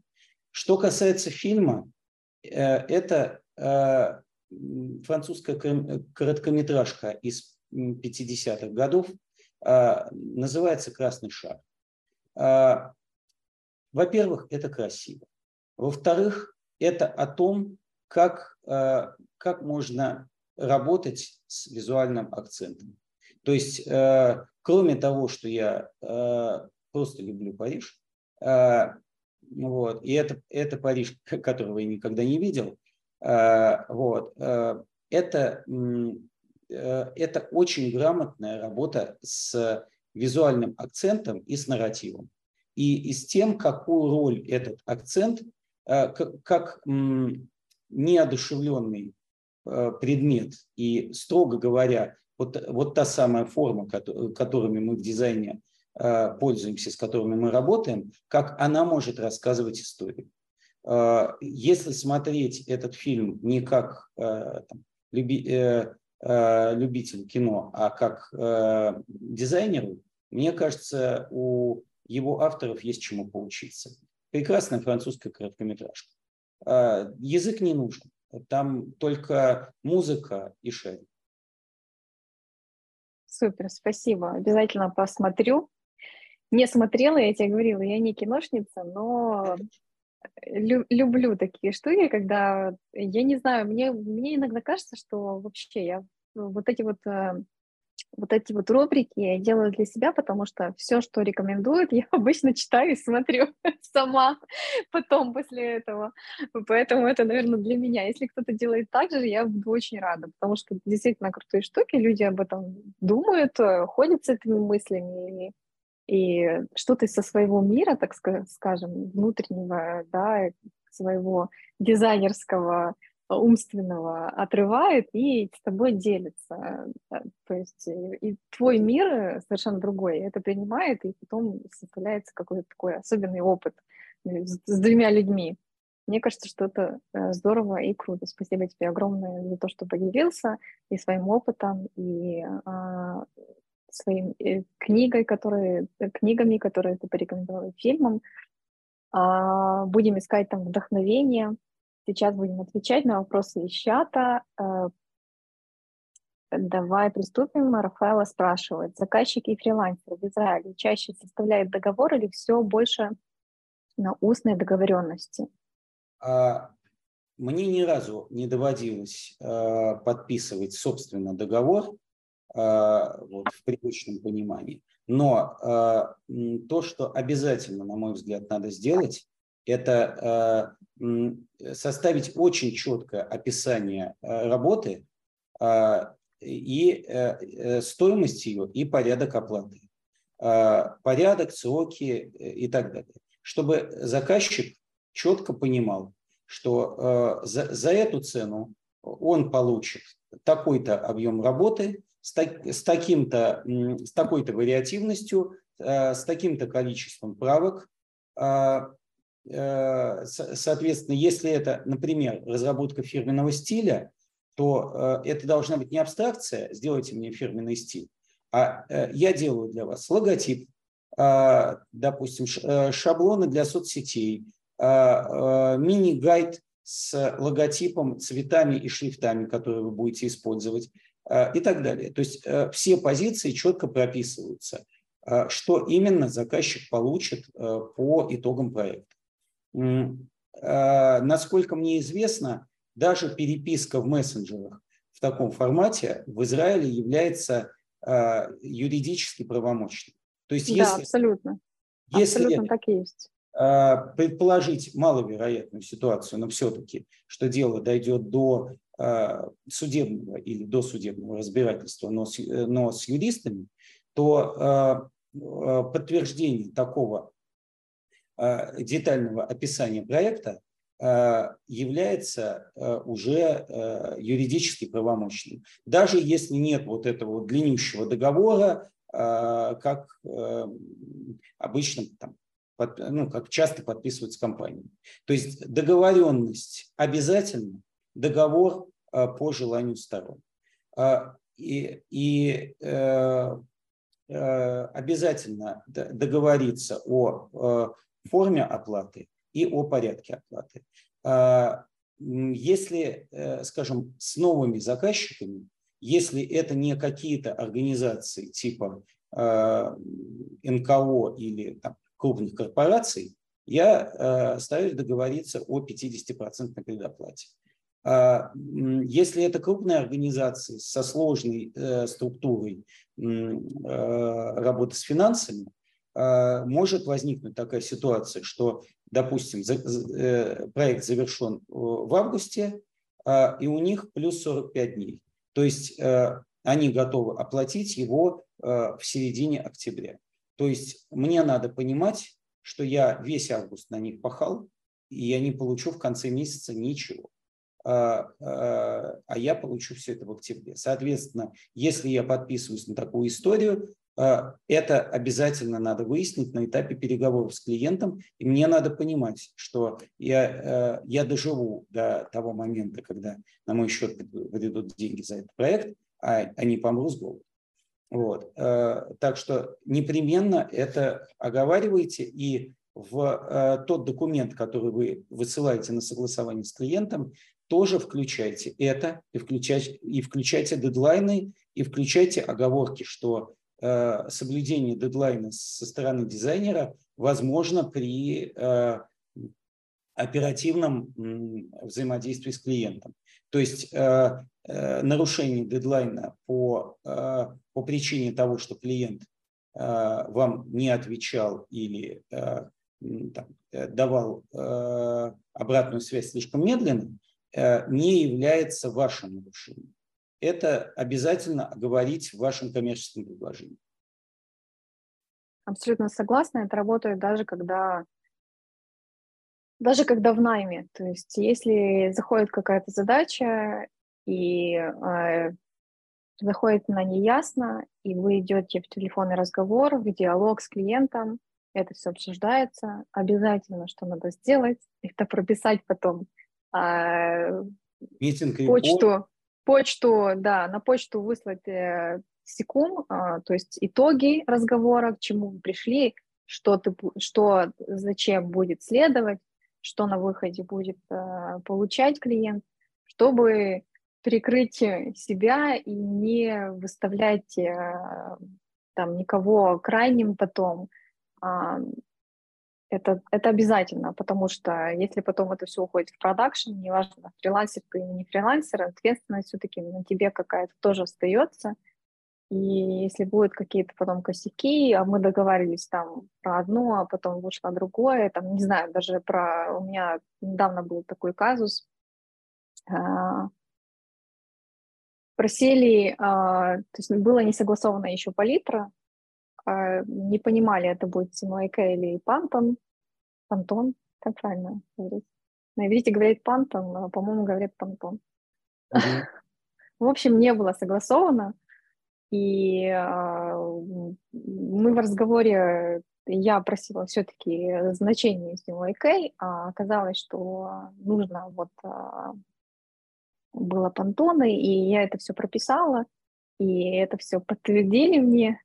Я потом на это все благополучно, конечно же, ссылалась, потому что иначе там, э, нашему агентству пришлось бы это все за свой счет пере, переделывать, перепечатывать, и вот это вот все не нужно никому абсолютно. Поэтому да, любой проект, неважно что, у нас тоже есть э, в работе фрилансеры в агентстве, а ни с кем из них э, договор не заключается, все идет в устной форме, и э, ну, все сохраняется. Я знаю, что у нас есть э, фрилансеры, которые там даже просто по телефону за, запись делают, и потом тоже все высылают на подтверждение текстом, чтобы было прописано, чтобы человек согласился на то, на то-то и то-то, до чего было доведено, доведен разговор, итоги разговора.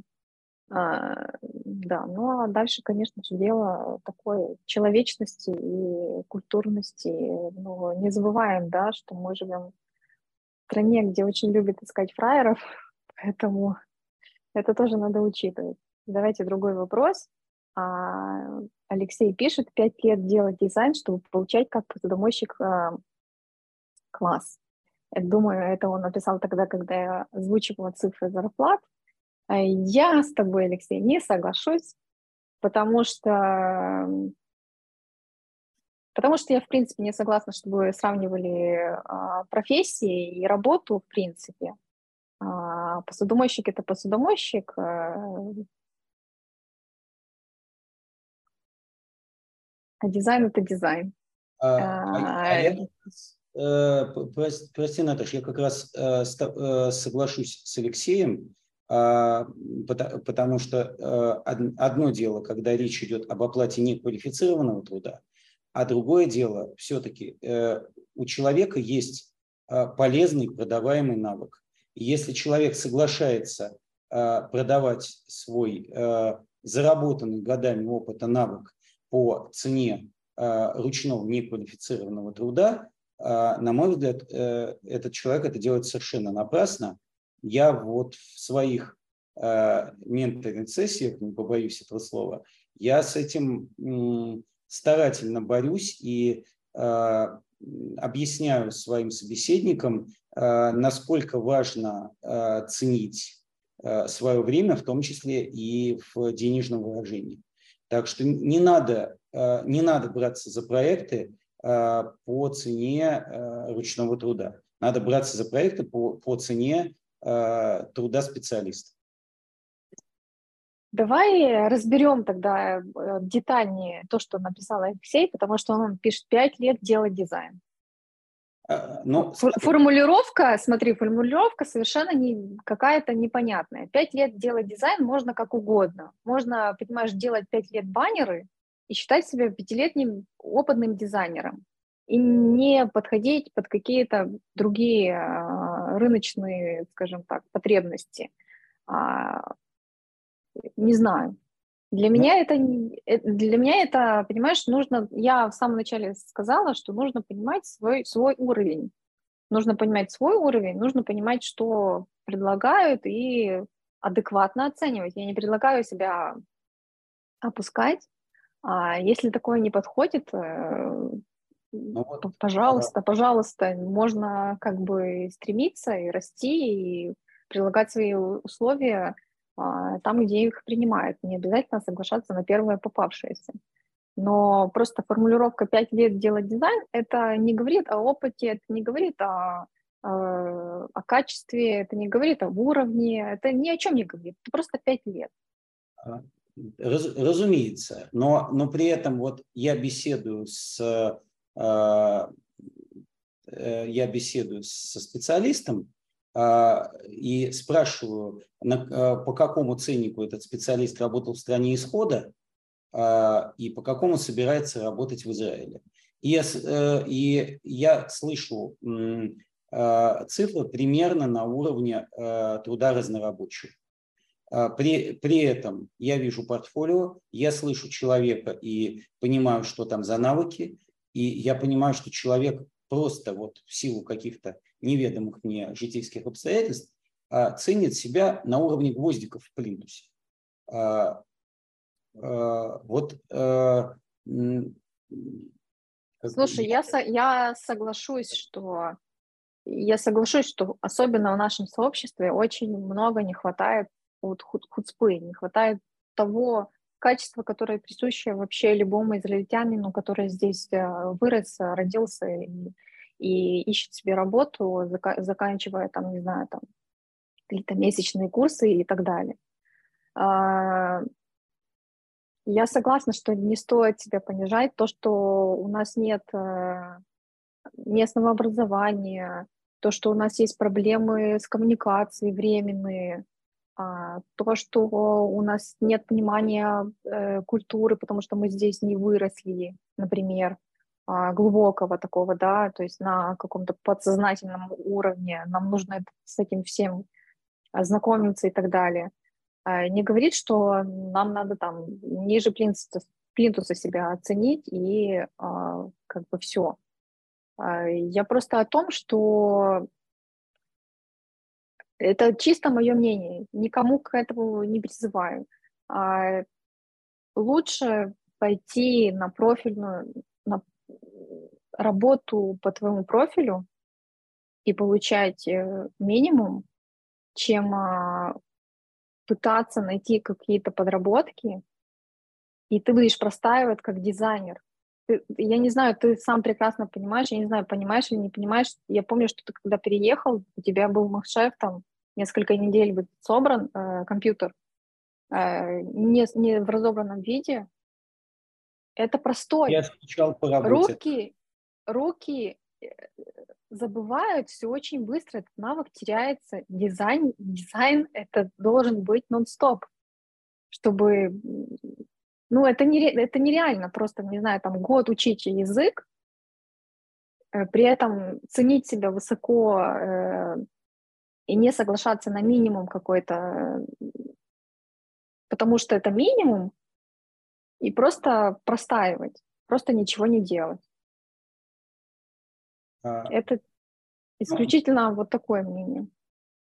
А, да, в любом случае надо а, и сопоставлять себя и свои навыки с рынком, и а, надо уметь а, оценивать свои навыки. И еще момент, которого не хватает, к сожалению, очень многим дизайнерам, это а, большинство а, и, и людей, работающих в найме, и фрилансеров, а, они видят себя только на уровне «вот я эксперт». Они не умеют себя, они не умеют себя продавать. Они не умеют представлять себя как, как, как кого-то, кого захотят нанять или кому захотят предложить проект. То есть, да, я хорошо умею то-то, то-то и то-то, но, к сожалению, продавать упаковывать себя, а, осознавать себя в таком качестве, к сожалению, э, очень многие дизайнеры не умеют. И да, э, вот э, не хватает не только хуцпы, а в общем вполне развиваемых навыков самопродажи, самопрезентации. Ну, стараюсь, насколько это возможно в кратких консультациях, стараюсь людям объяснить хотя бы, с какой стороны к этому слону подойти. Да, это очень важно. Умение продать себя, подать себя. Вообще основы маркетинга, я думаю, в дизайне, любому дизайнеру совершенно не будут лишними. Так, у нас новый вопрос. Озвученные зарплаты от Тимофея. Озвученные зарплаты имеются в виду иврит native по умолчанию? Слушайте, я думаю, что да.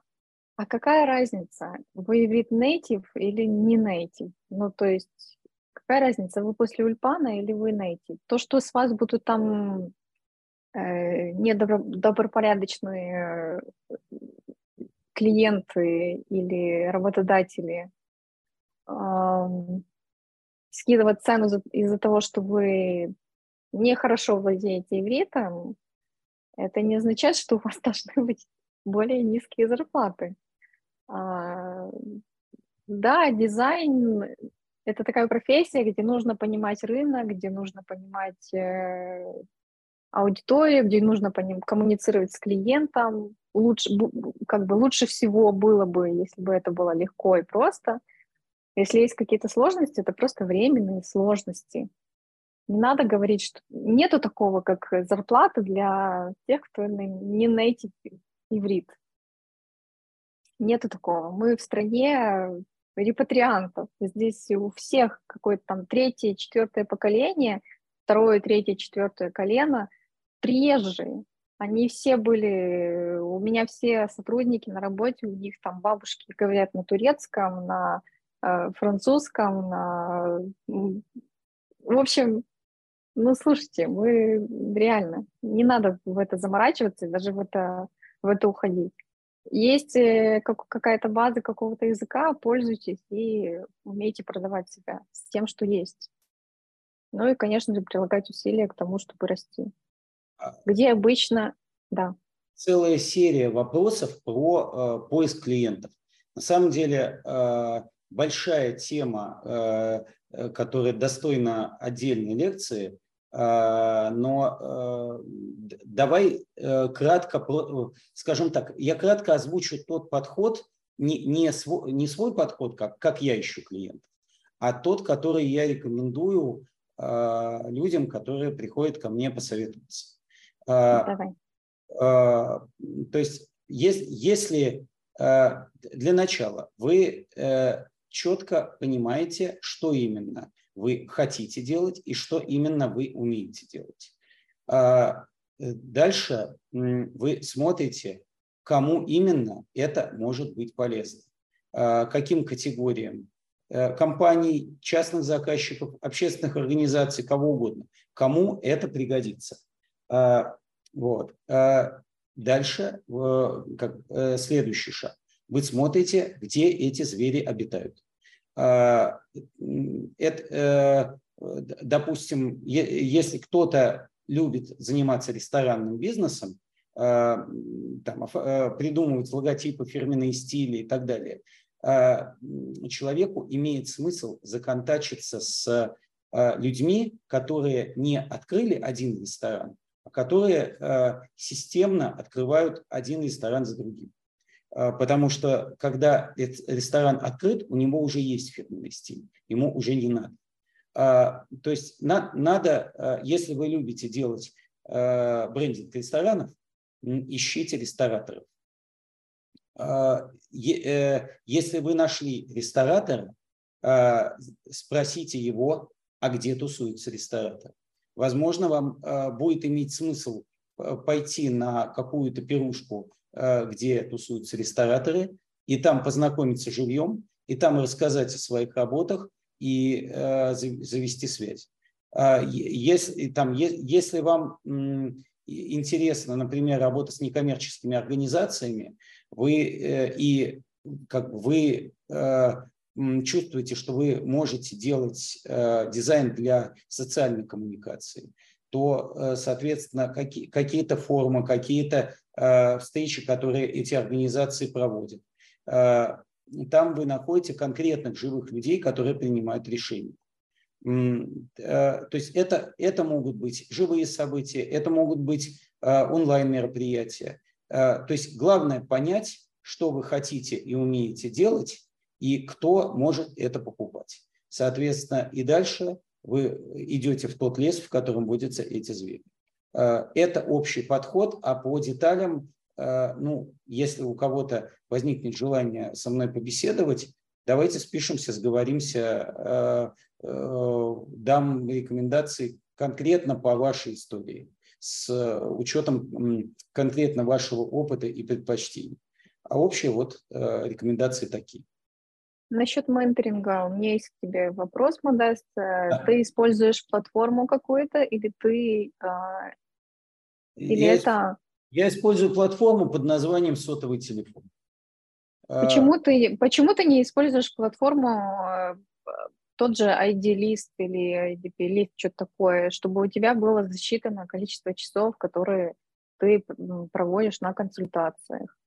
А, потому что я пока а, делаю это на волонтерской основе а, ради... А, а это на волонтерской основе, это бесплатная платформа, просто ты там фиксируешь, так скажем, свои, а, свою волонтерскую деятельность и все.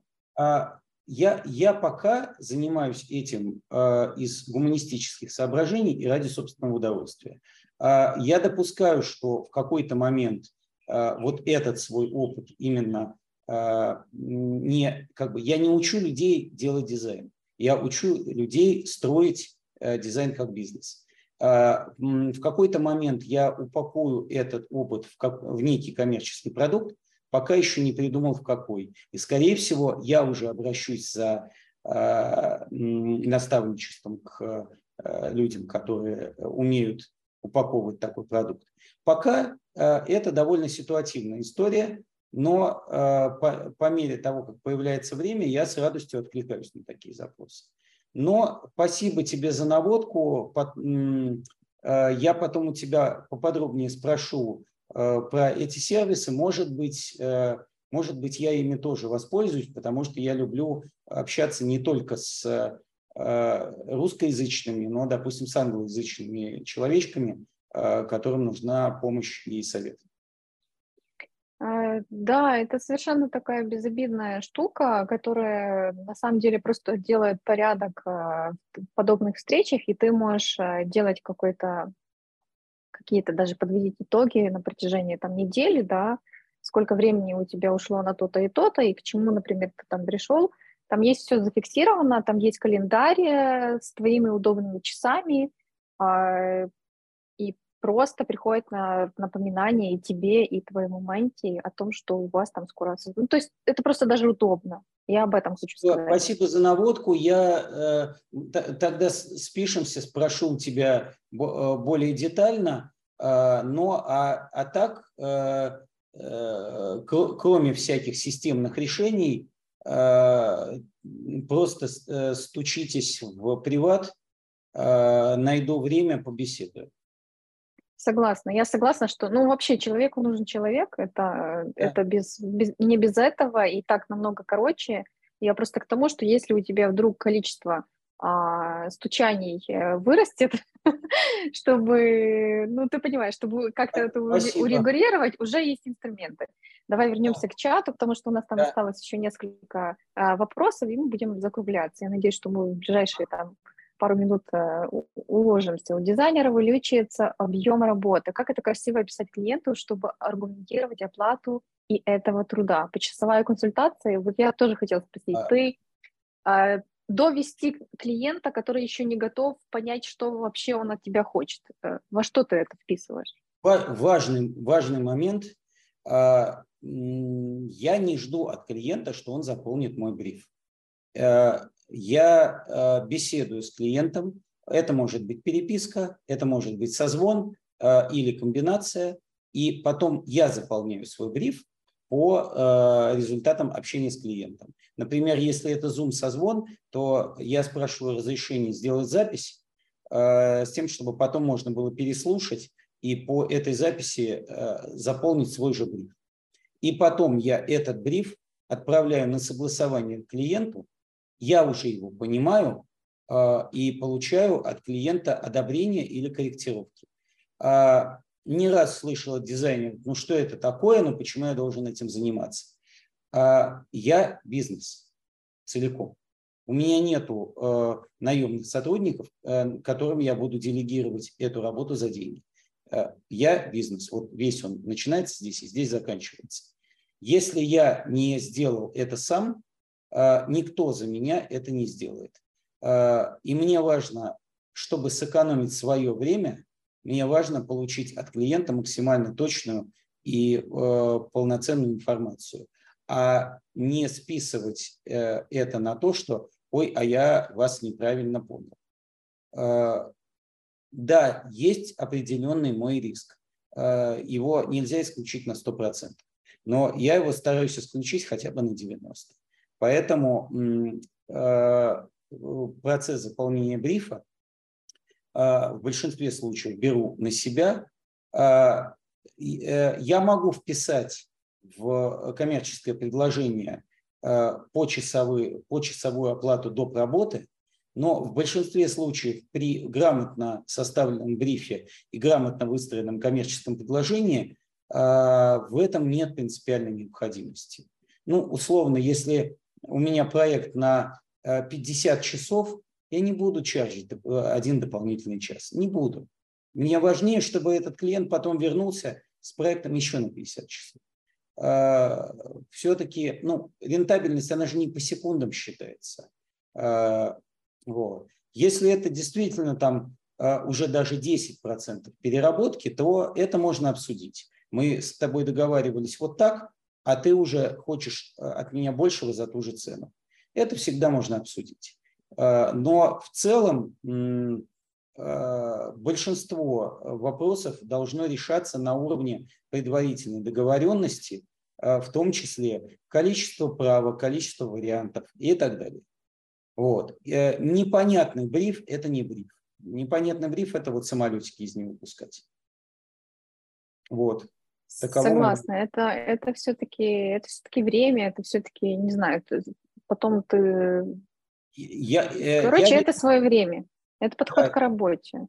Я веду э, учет времени, потраченного на каждый проект, э, чтобы считать свою рентабельность, чтобы понимать, что мне более выгодно, что менее. И все сколь-нибудь долгие свои коммуникации с клиентом, там, кстати, будет э, вопрос на эту тему от Ариэлы. Э, э, все, все свои коммуникации с клиентом я тоже э, записываю во время, потраченное на проект. Да, клиент имеет полное право не знать о том, как делаются сайты. Это моя задача, во-первых, выстроить процесс, во-вторых, довести этот процесс до конца. Я продаю свою экспертность и свое время как эксперта. Соответственно, если на этапе предварительного согласования я понимаю, что клиент не понимает, как выстраивать процесс, а, во-первых, беру инициативу в свои руки и говорю, что я готов вам помочь с тем-то, тем-то и тем-то. Во-вторых, а, я закладываю какое-то количество консультаций, созвонов, а, список и так далее в свою будущую смету. То есть не только работу ручками, но и работу языком. Класс, вот. супер классный, классный совет. А, советую всем к нему прислушаться. Да. Есть а... еще один вопрос, не совсем на тему оплаты, но буду очень благодарна за ответ, комментарий. Еще работу больше интересует студии, чем корпоративные должности, чем резюме и портфолио для студии должно отличаться от резюме и портфолио для корпоративного дизайнера. А, ничем. Ни оно не должно отличаться абсолютно ничем. Э, точно так же важно прописанные какие-то проекты, какие-то достижения как компании, чем занимался человек, этого будет достаточно для как для корпоративного, так и для а, студийного я, я дизайнера. Бы, я бы чуть-чуть тебя скорректировал, ну, скажем, как, как человек э, с опытом найма, а, скажем, если я вижу, что а, специалист работал, ну, условно, в одной-двух э, корпорациях и а, ну, делал проекты в рамках одной и той же там, концепции стиля, в одних и тех же идеях,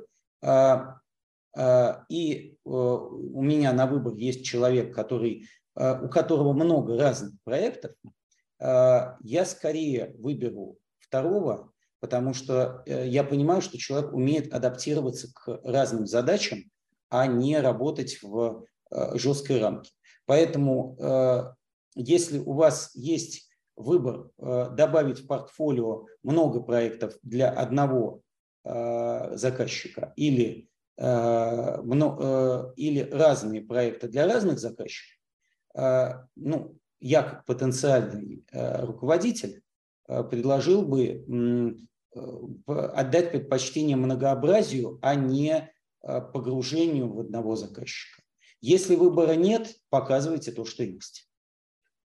Я соглашусь и могу только привести в пример то, что делают, например, а, а, здешние, учебные заведения по дизайну, а, когда совершенно новички и еще молодые дизайнеры не понимают, что им действительно нравится делать, когда еще как бы руки не совсем слушаются голову, трудно понять, что действительно тебе нравится, не нравится, а тогда делают, составляют портфолио из большого спектра работ, которые там от веба и до упаковки, например, да. И пока ты не понимаешь, ты можешь себя держать в портфолио эти все работы. И, соответственно, студии и агентства больше на это реагируют, потому что они видят, что ты можешь и это поделать, и то поделать. А, вот. А если ты уже зрелый дизайнер, и э, вы не, не боретесь за то, чтобы получить хоть какую-то работу, да, а вы хотите заниматься тем, чем вам нравится, то, наверное, более логично в портфолио ставить то, что нравится, чтобы и искать, соответственно, работодателя, который будет предлагать вам такое, такую работу. Полностью согласен. И, с первым, и со вторым.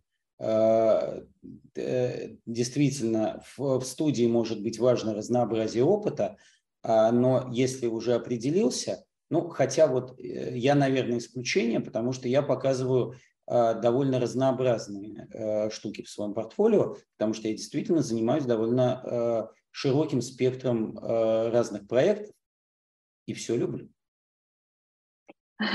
Я соглашусь, я такая же.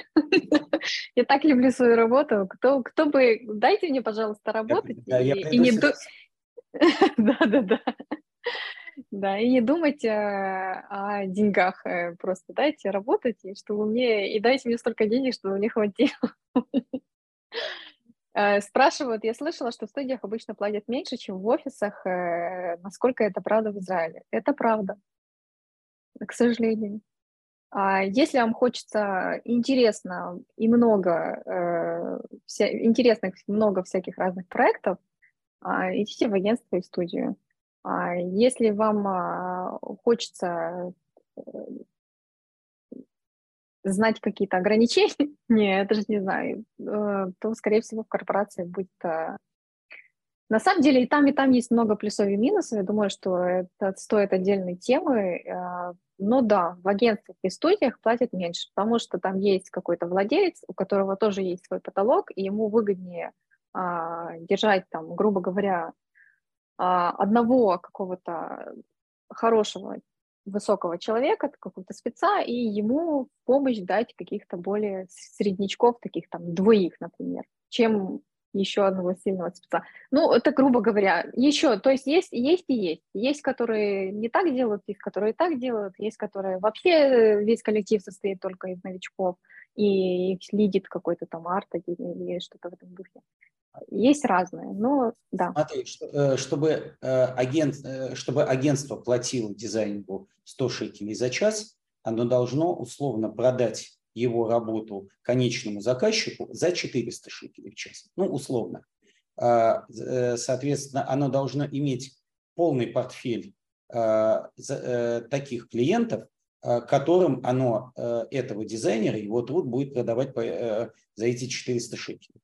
Когда ты работаешь в корпорации, которая не, не нуждается в том, чтобы перепродавать твою работу, когда, когда ты для нее бэк-офис, Э, э, ты такой же сотрудник, как э, бухгалтер или там, начальник службы безопасности, то, то есть ты просто часть большого процесса. Твою работу не надо перепродавать, а агентству надо. Поэтому оно зажато между твоей зарплатой и той суммой, за которую оно может достаточному количеству клиентов перепродать твое время. Вот. То есть э, вот, вот эта штука, которую ну, многие люди, которые работают в найме, не, как бы они не задумываются и думают, вот, вот же э, жадная гадость какая. А, он, он э, продает мою работу за столько-то, а мне платит вот столько. Да, вот. да, да, соглашусь, да. Именно так это и есть. А, да. Плюс, э, в общем, плюсов и минусов есть много, и это разная специфика работы и разные вообще. Есть такой вопрос, мало было сказано о поиске клиентов, можно подробнее про это, где без языка это сделать, например.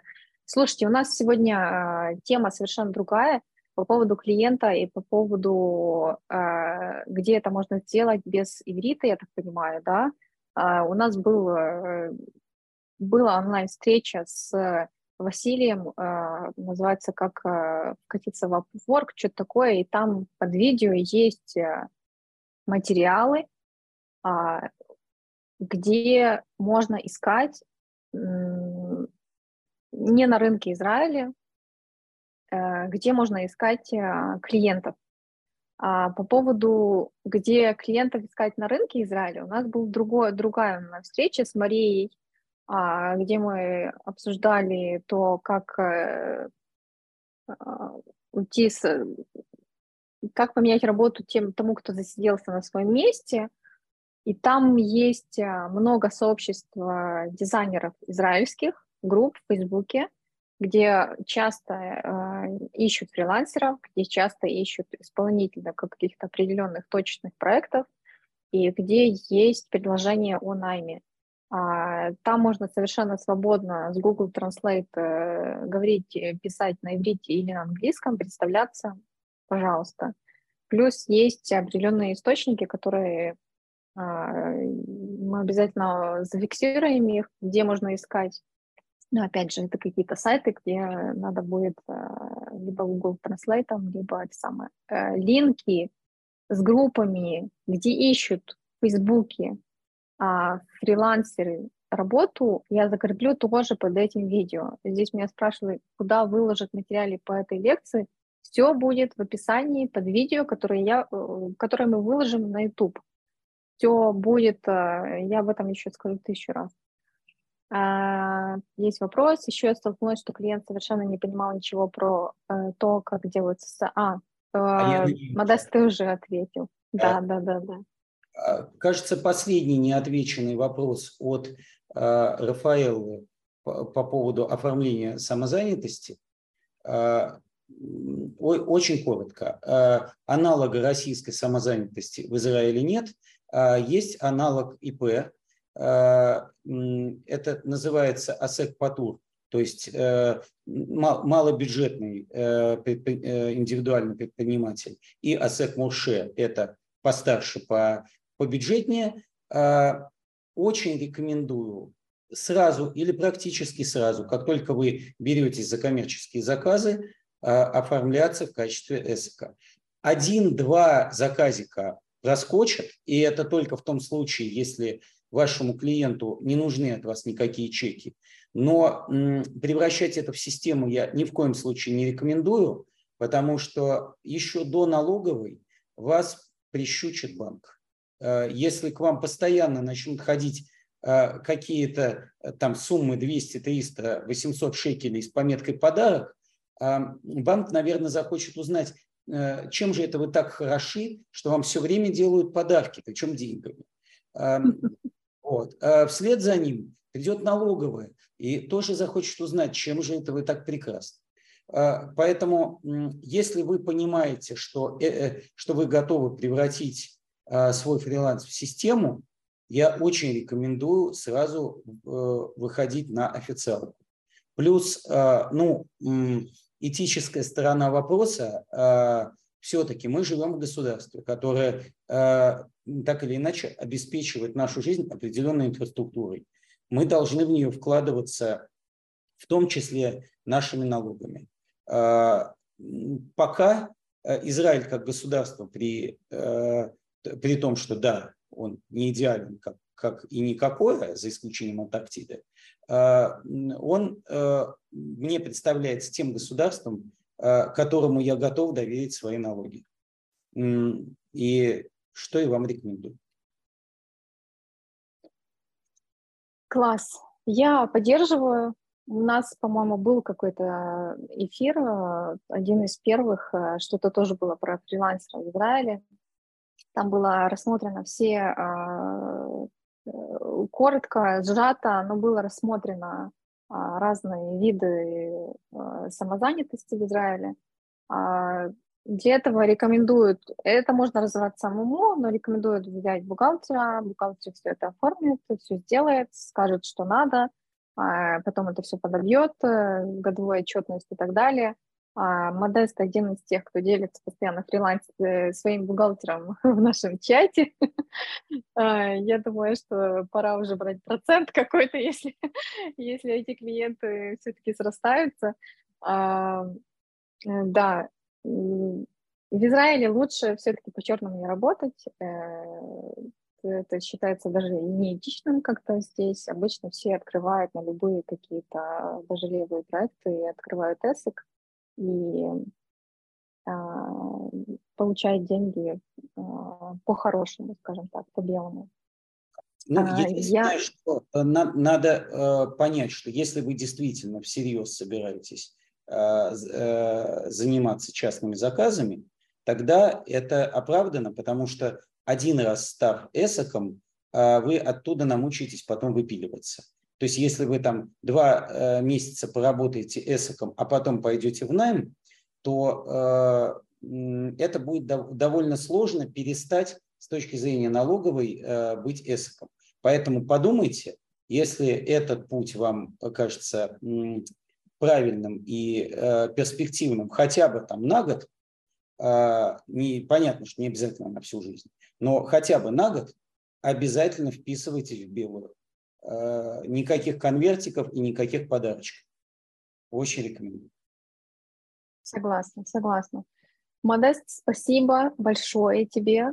Э, спасибо как я уже заявила в самом начале, ты очень интересный человек, э, профессионал как дизайнер, и с тобой интересно общаться на любые темы. Я рада, что с тобой мы подняли именно эту тему, потому что год назад, год ты уже, ровно год, Израиля? А, уже даже не ровно, уже год и полтора месяца. Год и полтора месяца. Уже полноценный израильтянин. И неважно... Уже почти батик, да. Да-да-да, уже ватик. Э, неважно, что знания есть, иврита не, не есть, неважно. Уже а, второй дом. А, поэтому Твой опыт бесценен, я считаю, что это очень круто, что ты поделился. А, я помню, что ты ходил на наши э, онлайн-встречи и тоже пытался выхватить какие-то полезности из э, разговоров и в чате. И как приятно, что через год ты стал таким э, спикером, который делится своим, своим опытом, своим путем, и говорит о том, что надо сделать и как надо сделать. Это очень важно. Ребята, если вы, вам что-то получается, обязательно делитесь это со всеми, а, как вы это сделали. И это будет, кроме того, что вдохновлять, еще и будет очень а, приносить большую пользу другим. А, спасибо тебе еще раз огромное. Спасибо, спасибо всем, кто сегодня с нами был, кто нас задавал вопросы, кто нас слушал и всех тех, кто нас будет слушать. Подписывайтесь на наше сообщество. Мы есть практически во всех соцсетях. Все ссылки будут в описании этого выпуска. Спасибо Модесту и всем, кто присоединился к нашей беседе. До встречи в следующих встречах. Алим, дизайнер из Израиля. Спасибо, спасибо. Пока-пока. Пока. -пока. Пока.